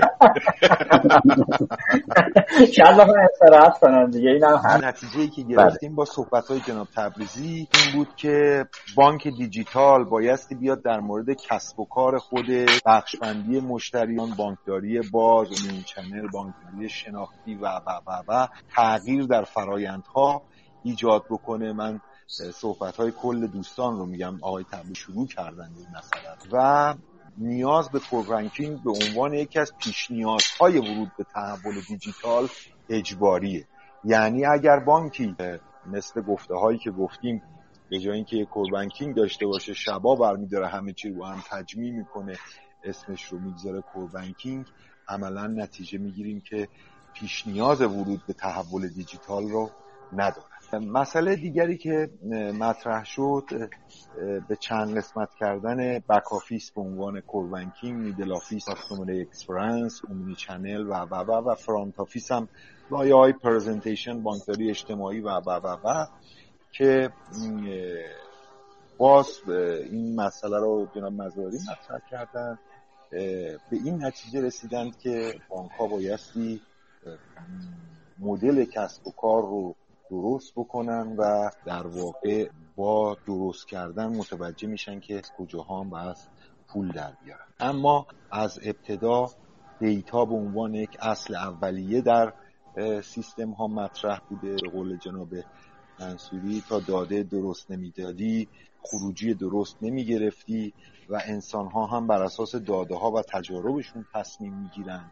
کوبنکینگ لازم نیست همه چیز رو درون خودش داشته باشه نتیجه گیری ها رو نرز می‌کنن و به عنوان یک نردار چه در بلک چه در هر لایه‌ای که اسمشو می‌خوایم بذاریم قرار است که یک سری ریس ها رو ارائه بدیم. خدمت شما عرض بکنم که راجع به برون سپاری جناب قائمیان مثال هایی رو مثل ارزیابی وسایق رو که برون سپاری کردن و اینا در قدیم در بانک ها دادن الان هم گفتن می شود وام دادن و همه اینها رو داد بیرون. فقط بایستی مدیریت رو دست خودمون نگه داریم و لازمه که باز فرایندها برای اجرای این کارها اصلاح بشه. قلب سیستم رو ایشون فرایندهای بانک دونستن نه تکنولوژی. جناب لکسایی در کنار این قضیه خواستن که بانکی ها یا فرایند نویس ها و آیتی من ها در کنار این رو درست کنن بایان به عنوان یک مدل مرجع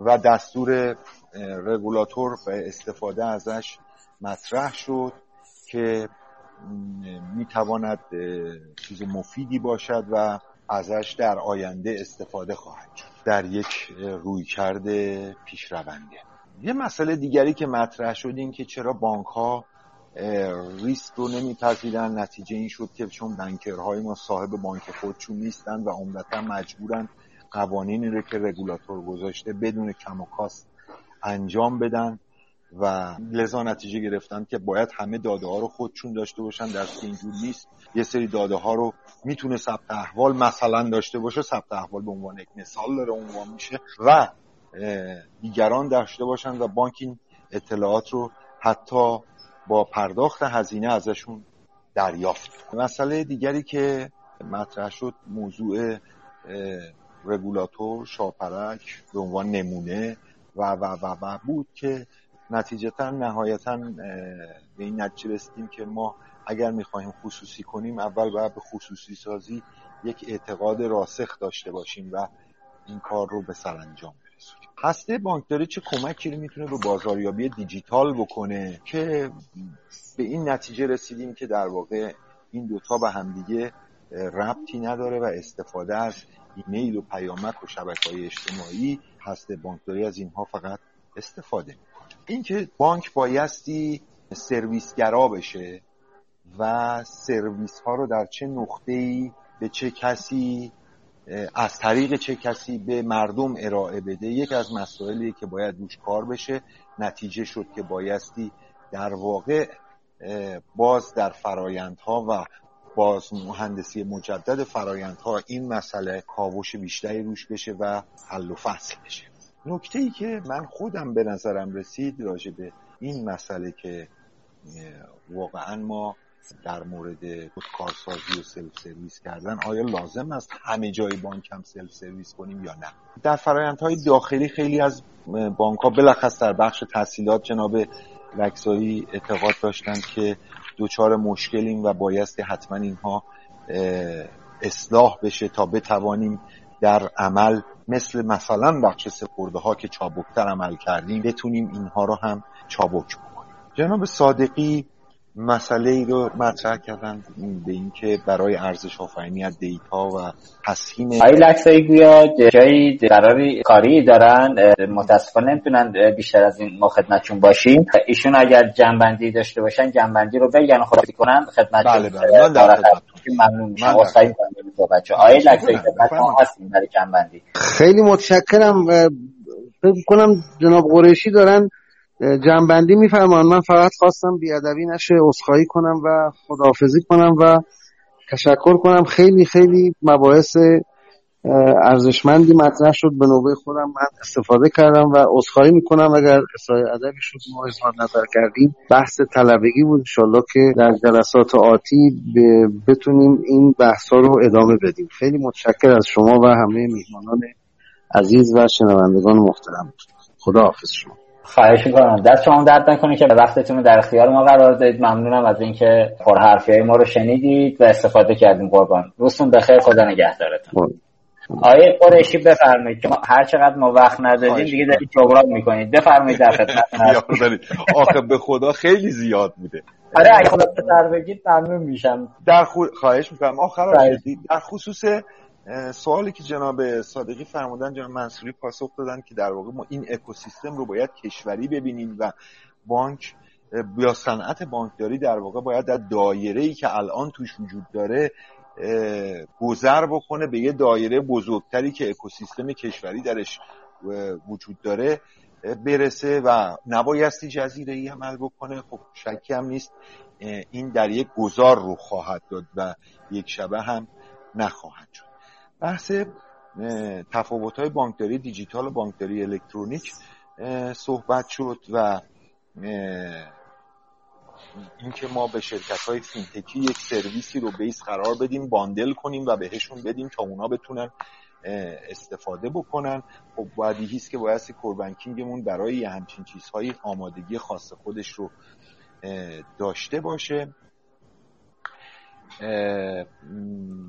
به این نتیجه یکی از نتایج دیگری این که گرفته شد این شد که پروفایل مشتری حتما بایستی در کور بانکینگ و به صورت متمرکز باشه بر اساس سوالی که آقای مظاهری یا نمونه‌ای که آقای مظاهری از کریم و شمار موبایلشون مطرح کردن به این نتیجه رسیدیم.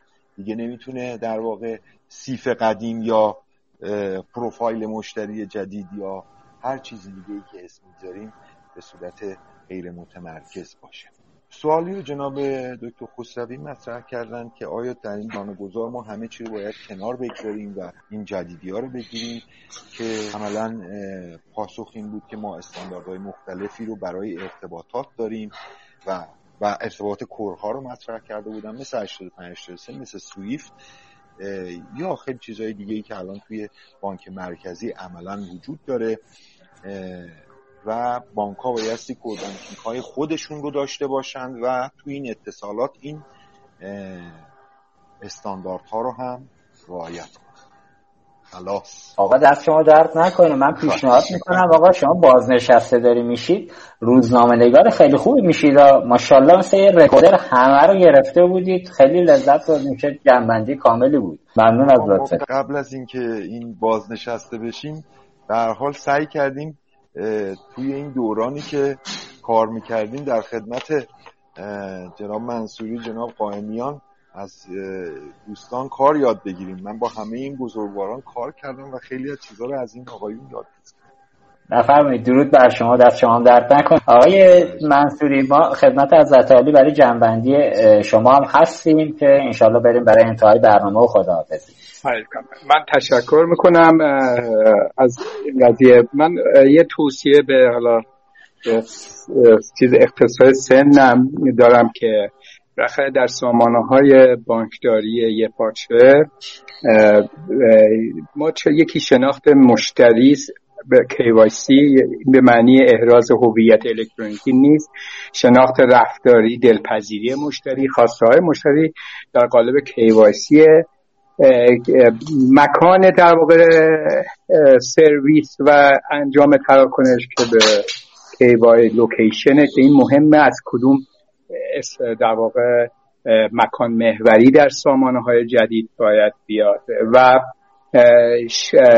شناخت تراکنش یا اون سرویس هاست که شناخت تراکنش یا KYT تی هستش که بعد آخرین چیز که باز تو عرایزم بود بحث شناخت داده اصالت داده درستی داده محتواش و همه اینا باید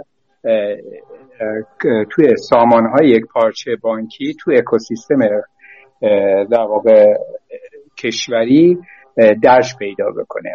سپاسگزار هستم. از تمام دوستان و اساتیدم تشکر می‌کنم. ممنونم از شما. مرسی. آقای قائمیان در خدمت از عالی هم هستیم. به نظر من آقای قرشی جنبندی خوبی کردن. من دیگه جنبندی ندارم و تشکر می‌کنم از شما که برنامه خوبی رو تهیه کردید و امیدوارم که این مذاکرات و بحث و اینا کمک بکنه به اینکه ما بتونیم یک نسل بهتری از نرم افزار بانکی رو تقدیم جامعه بکنیم و جامعهمون از یک بانکداری بهتری سرویس بگیره. مرسی از شما ممنونم. خدا نگهدارتون. امیدوارم تونسته باشیم در این گفتگوی سریح با آقایان عبدالحمید منصوری رئیس هیئت مدیره شرکت TLS علیرضا لکسایی قائم مقام مدیر عامل بانک ملت و مهمان روی خط آقای مسیح قائمیان کارشناس ارشد صنعت بانکی و کارشناس برنامه آقای مهداد قرشی کارشناس ارشد نرم افزارهای بانکی و آقایان تبریزی مظاهری صادقی و خسروی به ابهامات موجود در خصوص جایگاه سامانه های یک پارچه بانکی کور بانکینگ در بانکداری دیجیتال موضوعات پیرامون آن پاسخ مناسب داده باشید مجدد از مهمانان برنامه به خاطر وقتی که در اختیار ما قرار دادن و به رسانه اصل پرداخت اعتماد کردن تشکر می‌کنم. از شنوندگان برنامه هادکست هم به خاطر همراهیشون تشکر می‌کنم و خواهش می‌کنم نظرات و پیشنهادات خودشون رو از ما دریغ نکنند. امیدوارم در هر کجای گیتی به سر می‌برید سالم و تندرست باشید. روزگار بر شما خود اصل پرداخت کرد